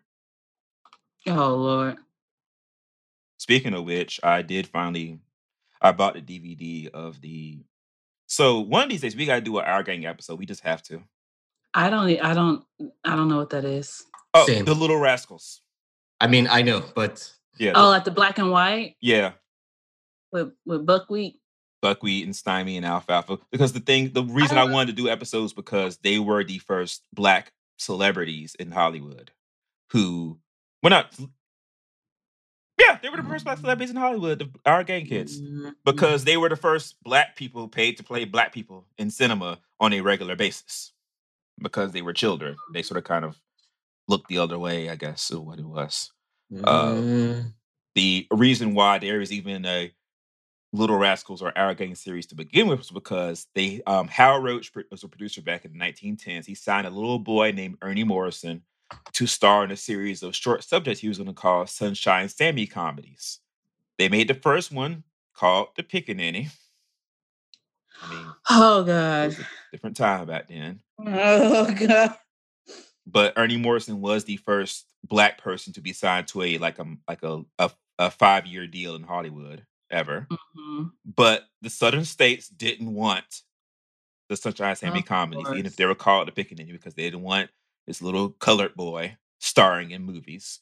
So Mhm. Hal Roach went back and he cast white children around Sunshine Sammy. And that became what was called back then the Our Gang comedies or Hal Roach's Rascals. Oh, so Little Rascals was initially all black.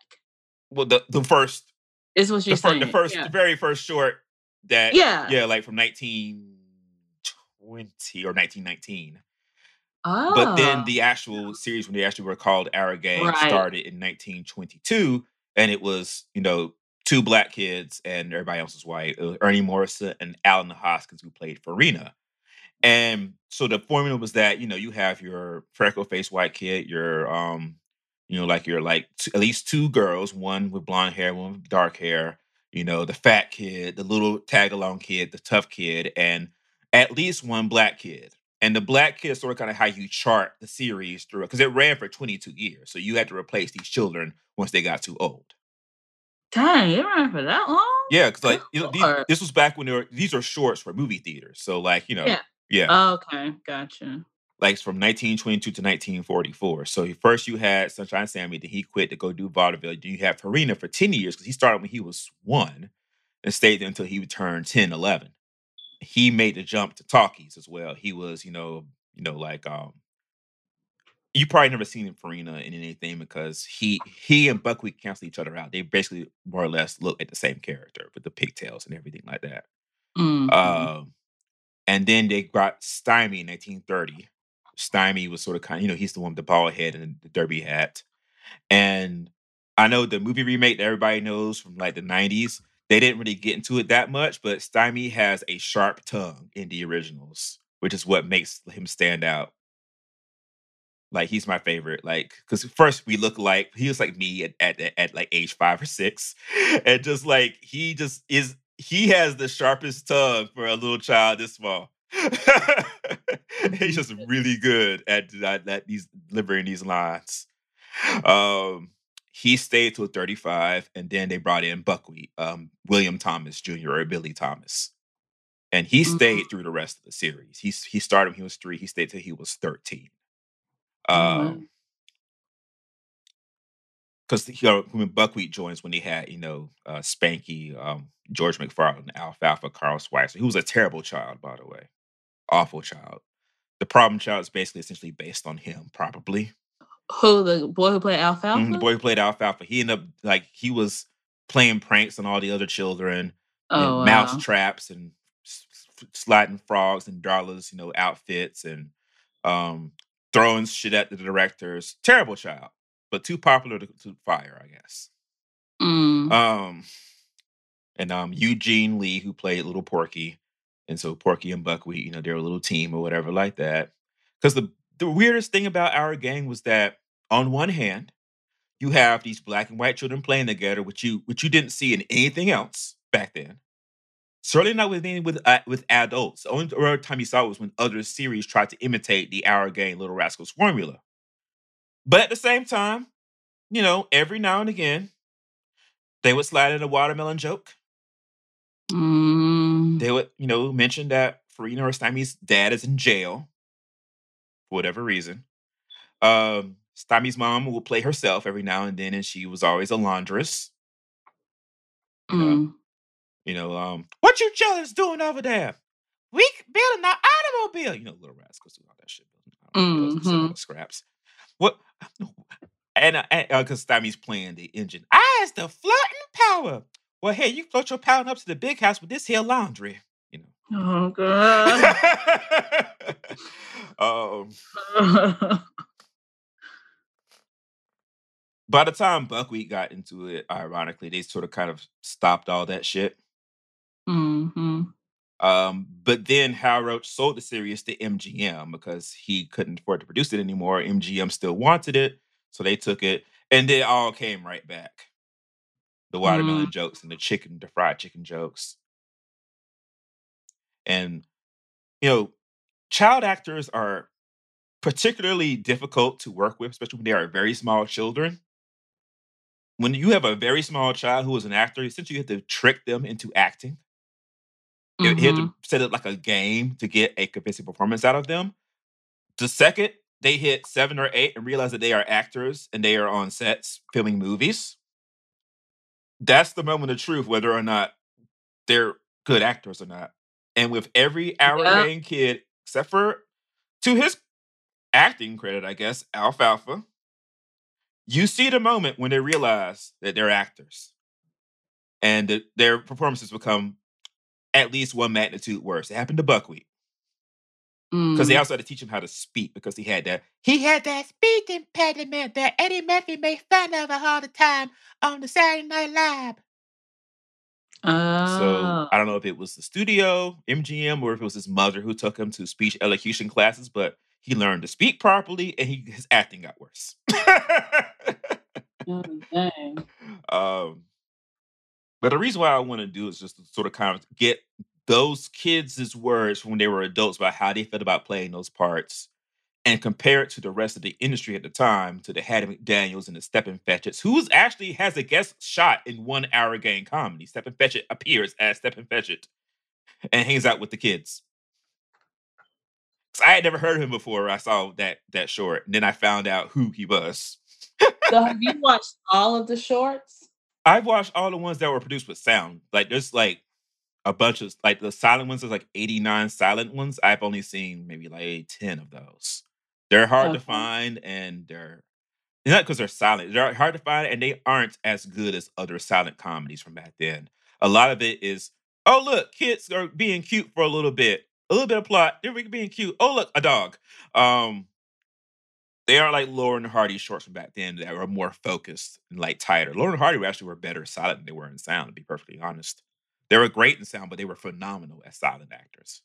Um, but the sound ones, I guess, was just because like you know you got you know these kids doing lines, uh, saying not doing lines, my God, saying lines, and you know they sort of kind of find a way to edit it together and make it you know fun and make it work, and it kind of works better with sound. Gotcha. Um, but I've seen all of those. The ones I'm ordering um, off of Amazon are the MGM ones. I was waiting for the price to drop before I got them. They aren't that good. They start out fine after right after the sale, and they go downhill because MGM didn't know how to produce comedies as well as Hal Roach did. But they're at least interesting, most of them. Um, Robert Blake joins the group for the last Mm. couple of years. He was five years old. Well, we know how That turned out. Alfalfa was his hero. And Mm. it's um, thought that maybe that was a bad thing for him as an adult. um, he's actually one who did the opposite. As a child, he could not act to save his life. Mm. Then you read, of course, he came from an abusive household, and you know his mom and dad basically depended upon him to make all of the money for the house, and they were terrible parents and stuff. And you get it. But then you watch him in the in the Our Gang shorts, he can barely run lines. It's like, mm but he became a much better adult actor, much better as Baretta and in Cold Blood and all that kind of stuff, and acting on the stand at the trial. Oh my gosh. Ollie, you know what happened to Robert Blake, right? Nope. He He killed somebody. he killed his wife allegedly Oh, because he got he was acquitted of the crime because they could you know couldn't prove beyond a shadow of a doubt that he killed his wife. Oh. And so every time after that that he gets the interview, they always ask him about it. So he just stopped doing interviews. He, he actually, last time I saw, he said, "Listen, you better start asking about the Little Rascals right now, or I'm not answering anything else." I think it was Don Lemon because it was recent. It was not that long ago. It was it was it was whoever it was Don Lemon or whoever Piers Morgan because Piers Morgan had that spot before he did. It was one or two of them who was on CNN asking Robert Blake about his wife. How she died. Um, what? What were the like circumstances of like him killing her? I think they, they, they discovered he the body in the garage. But no, like what did he say? Like, so he's never admitted to it. He never admitted to it. No, he's already said that he found the body in the garage, I believe, and she was dead. Let me go look it up. Was she shot or something? I don't shot, know, right? actually. Let me see. Hmm. Robert Blake, whose real name is Michael Gubitosi. Oh.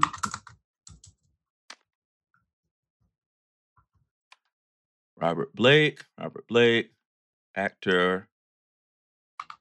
Bonnie Lee Blakely, Bakley is the wife.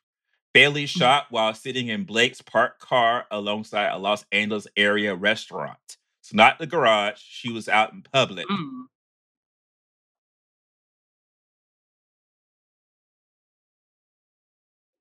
Okay. Oh wow, that murder was like just 2001, so it wasn't. I don't know. I, I was thinking that was like 80s or like early, I thought it was a Mm-mm. long time ago. Okay, so that is like basically recently. Okay. Mm, mm, mm. I ain't got no dad. That's that's Robert Blake in the Our Gang comedy. Um, and the reason why they they're called Little Rascals now is because Howard Roach kept the rights to the ones he produced and wanted to put them on TV in the 50s and couldn't use the name because he sold the rights to MGM. MGM said, We're not selling them back, call it something else. And so he picked the Little Rascals, and that's the name that became popular on TV and reruns after that. When they do stuff with it now, they have to ask Hal Roach Studios or whoever owns the rights to this stuff. I think uh, it's not Hallmark now. It's I think it's Hallmark. I think Hallmark owns all those rights now, and they have to ask um, Hmm. Turner, M- Warner Brothers, because they own the MGM stuff, and they have to agree to the conditions and everything like that. And that's how that works. When they made the movie, they had to agree to that stuff. You'll see it's licensed by both King Features, or not King Features, King World, who owns that's that's who it is. I forgot. King World owns the rights to the name and the characters. Hallmark owns the rights to the films. MG, um, Warner Brothers and Turner own the rights to the MGM characters and the because Froggy's the MGM arrogant character and the MGM films. So they have to Now, when you say films, are you talking about like the most recent one? Because that's the one I know I've seen. Oh no, the, the original films from the from the 30s, Oh, okay. 20s, 30s, and 40s. Universal made the movie. They Oh, made a second one in 2014 that was on Really? Netflix. It's not good. Um, Oh, I didn't even know that. Kids can't act in it.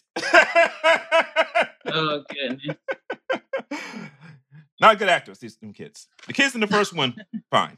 Except for the little girl Right. playing Darla, who who you could tell she didn't know how to act, and then you see the see like the um the closing credits, and they showing like the um the blooper reel, and she keeps looking at the Mhm. fucking camera, like little girl, why are you here? Brittany, don't look at the camera. Brittany, Brittany, sweetie, don't look at the camera. Y'all need to hide that damn camera. Eh, You have children who are acting and they're looking at the camera. You need to find a way to downplay the importance of the camera so they don't look at the thing. Like they're still probably young enough in those in those movies to um figure out a way to convince them that a camera is not the most important thing to worry about. Or tell them it's not on. I don't know. Something.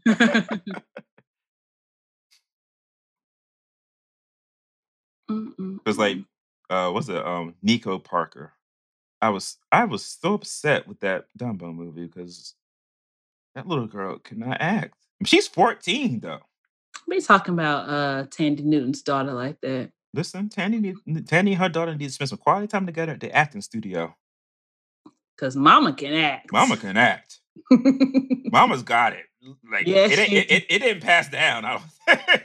Either that or she just need to be refined. Or it might be Tim Burton. Tim Burton, I feel like it might have been Tim Burton. Tim Burton has clearly lost his touch because everything that was directorial about Dumbo didn't work.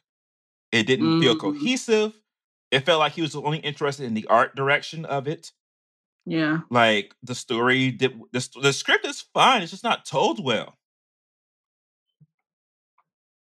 Well, he need to go back to like scaring kids. He need to go. That's that's clearly his lane. I feel like it's over for Tim Burton. I feel like he's just go Oh, sit down yeah. somewhere. He should have been like Jordan and quit in his prime. Oh. Hmm. oh man, what else is going on the world? the world.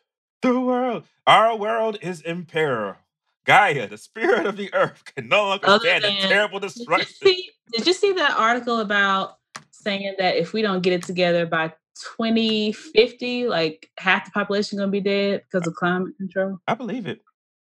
I totally I was like, let me stop reading this because because like the ocean levels will rise to the point where like yeah, low level stuff will goes up to like like one degree. That is like catastrophic. And apparently, it's been going like the temperature has been rising like 0.85 degrees every couple. I don't know how what the yeah. the time is, but but it's saying if it goes up to like one degree, then it's like holy hell. We're all. I was like, and then somebody, what was I on? I think I was on Twitter. No, I was on it was somebody's Instagram story, but they were showing all of these reports about like just this freaky what you know, like Las Vegas got this invasion of crickets for like the next two weeks. Um, then somewhere else just has like just weird like a phenomenon of like a weather event. and the person was like, oh, but you know, everything's fine. but it Mhm. was like five different stories that like all things that are happening right now. And I'm like, listen, oh this geostorm ass I'll- shit. you know, which yeah, it was actually on just now. Speaking of shit, like literally, I was like scrolling through the TV maybe about 20 minutes ago, and it was I saw that it was on. I was like, I never saw that movie yet. But yeah, just oh the world. Oh, the world. Shout out, um, blessings. I hope that Stevie Wonder's surgery and everything went well. Uh yeah, he was just at uh whatchamacallit's 30th anniversary. I just saw it on Instagram singing. Okay, that's good. Uh what's his name? Terry Crews. Uh, Terry and Rebecca. Uh because I saw uh somebody oh Dolvett, Dolvett Quince. I follow him. And he had, I guess they had their party last night. Right. Wonder was sitting right there playing the harmonica, singing. that's good. And I was like that. Now y'all could just invite him to be a guest. Why y'all gotta make him perform? I Right. got an issue with that. and the other thing I forgot to mention, um, blessings to the people who at Kyoto Animation over in Japan. There was like a, a arsonist who came in and burned the building down, and 34 people were dead, and many more Oh were my injured. god. um like the like the fans um raised five million dollars for the company and everything but like the like the, but like the funny thing was that it was a fan what do you call him ali an otaku Yes. Yeah, like- Americans Americans who are well It wasn't an American. him- This was a Japanese person Yeah, every anybody who's like super, super, super into into that sort of anime thing. who came and, They're- they, they're and burned the building down. Yeah. Why? It was in- insane. Yeah. They didn't like a certain film. Or I didn't read up on why, if they was just a disgruntled fan or something. It, wa- it was definitely a dis- it was a, I think it was a fan. I mean, it was not a person who worked there. Right. Wow, that is crazy. 35 people because they said one more person passed away in the hospital. Oh my goodness. Let's see. Let me see what um with the What was the What, company's what name? kind of accelerant did they use? I don't know a Kyoto animation. They say it's one of the deadliest massacres in Japan since World War II. Jesus. The person, the perpetrator, entered this um this front door and doused the area of several and several employees with gasoline before lighting it and setting the building on fire. Attempted to flee, but the but the police got him. But it did that much damage, like just gasoline. Like, my God. Suspect's name is Shinji Aoba. He is 41 years old. Mm. He let's see. I want to know what his complaint was. Um, during his transport to the hospital, he admitted to having started the fire, possibly for a revenge, accusing the studio of ripping off or plagiarizing his novels. Ah, okay. So he's written some stuff. I see. Okay. Wait, so did, did he eventually pass away? Is he still alive? He is still alive. Okay. Mental illness, criminal history, Mm. robbery on his record, three and a half years in Hmm. jail. Was the scene was seen at the scene of the crime days before. Staking out the place. hmm Mm-mm-mm. Look at him. He looks like an otaku too. Lord, I'm jeez. just trying to figure out like how that fire got to where it killed 30 like That, he's got that Wow. look. He's got that look. she's got that look. Mm-hmm. Let me look at him. You- you- he got that killing gleam in his eye. No, he got that. He got that. I watch anime all day. Um, Oh play mobile- my and land! play. He and sure What? the fuck do. yep. He look like he look like, some, like a Comic Con guy. He's like he's a little he's a little round, Put the like, link in the chat so I a can little see. disheveled. All right, let me put like I'm gonna put two of them in there. Yeah. He's got. He's got a. Floppy got a- haircut. He's got Uh a one floppy hair. He's, he's probably got a one bedroom, little, a very very tiny apartment with a bunk bed and a table with a computer on it. But Ain't that a lot of people in Japan though, Ali? They, don't they This live in is like smaller true. spaces? Housing- Yeah, they like the yeah. Small spaces is a is a is a common thing, especially if you're not somebody who's like making a lot of money. Right. It's just easier that way. All right, I'm gonna put the first picture in here. This is from heavy.com. Um, they got a picture of him at a convenience store, it looks like. Oh, let me see. Here's the other one here. Oh. You see what we mean? Mm-hmm. Not not the stereotype folks, but um He don't look 41. He looks like a teenager. but yeah, let's go ahead and get out here. I think we have enough content for everybody because like this shit's Yes, been we do. running for uh, quite a while. Thanks for tagging along as we've been very random. Yes, we have. Let me go real quick. Um, um, thanks everybody for listening. You can find our show across all like our social media across all platforms under the handle at SSN Podcast. You you can listen. You can okay, calm down, boy. Almost at the finish. You can listen to our show on Apple Podcasts, Stitcher, Acast, TuneIn, and now on Spotify. We are on Spotify. We made it. Ba, ba, ba, ba. I just want to look really quick and see if we had any um review reviewsies to look at. Um, but it won't let me get to the how do I get to the Apple store? Darn it. Um say something nice.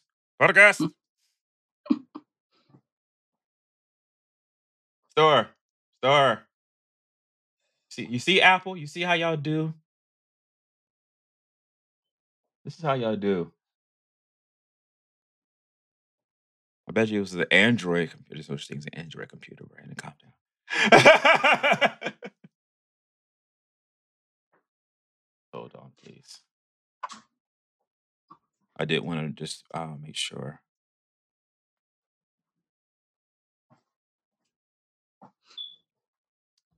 Actually, hold on one quick second. I'll be right back. Oh, dokie.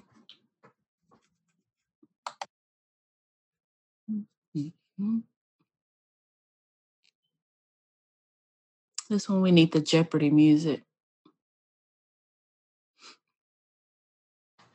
Oh, the the famous old Alex Trebek. Yeah. Oh, I hope he's doing well. Right. He's one of those people I can't I can't imagine like Bob Barker and Alex Trebek. I just And Pat Sajak too. Pat Sajak. Right. Wait, is Bob Barker? He's still alive, right? No. Is yes, he? Okay. he should still be alive. It would have been a it would have been a, a very big it would be very worth stopping if that if they were to pass if he was to pass away. I know somebody I was thinking of the other day was uh, Sean Connery. I was like, man, I wonder how he's doing because I ain't, I haven't heard anything about him in so long. I don't know. He just needs to stay I away. loved him. He just needs to stay away from women. Stop stop all that stop all that mess. Oh, I don't uh, when I heard about all that all that stuff about him wailing on on was it a girlfriend or wife and I was like no nope I'm canceling you Mhm. don't do it oh my God, he's 88.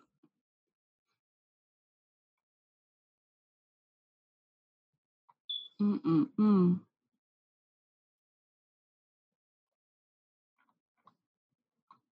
Hello. I don't think we have any Hello. new reviews. I think we've read these already from these from 2018. Give us new reviews, you guys. Yes, five stars. Five star reviews. We'll read them. I got five on. Oh. So I haven't watched that video. It's been linked so many times. The Cats trailer set to I got five on it instead of the Cats music. What? Everybody keeps putting that in the Like group. the act, like the get, like the the us. I got five on it, or the like the original the us. I got five on it. Oh no, The creepy Oh, version. no. I don't want. I don't want it. I don't want to see it. Mm-mm. Oh, you weren't you, you weren't here last week. Uh Latria, Cats trailer. Oh, um, Be honest, be Uh, honest. I we're, mean, we're terrified. well, we're terrified. I'm, no, I'm intrigued a little bit, but I'm kind of terrified. well, we had talked about it in this chat because I think we both had like just watched it, and Yeah. I got in the chat and I was like, "Oh my god, have you seen it?"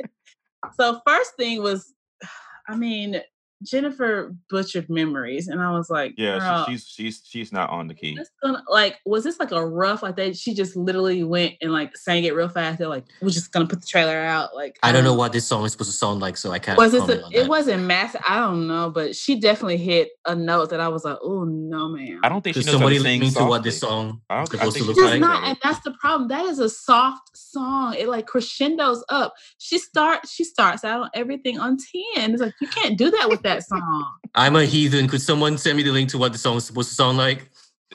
It, I, honestly, bro, if it'd be actually for you just to like look at YouTube it, um, and look up um Ellen, like not Ellen Page, um Elaine Paige singing uh, "Memories."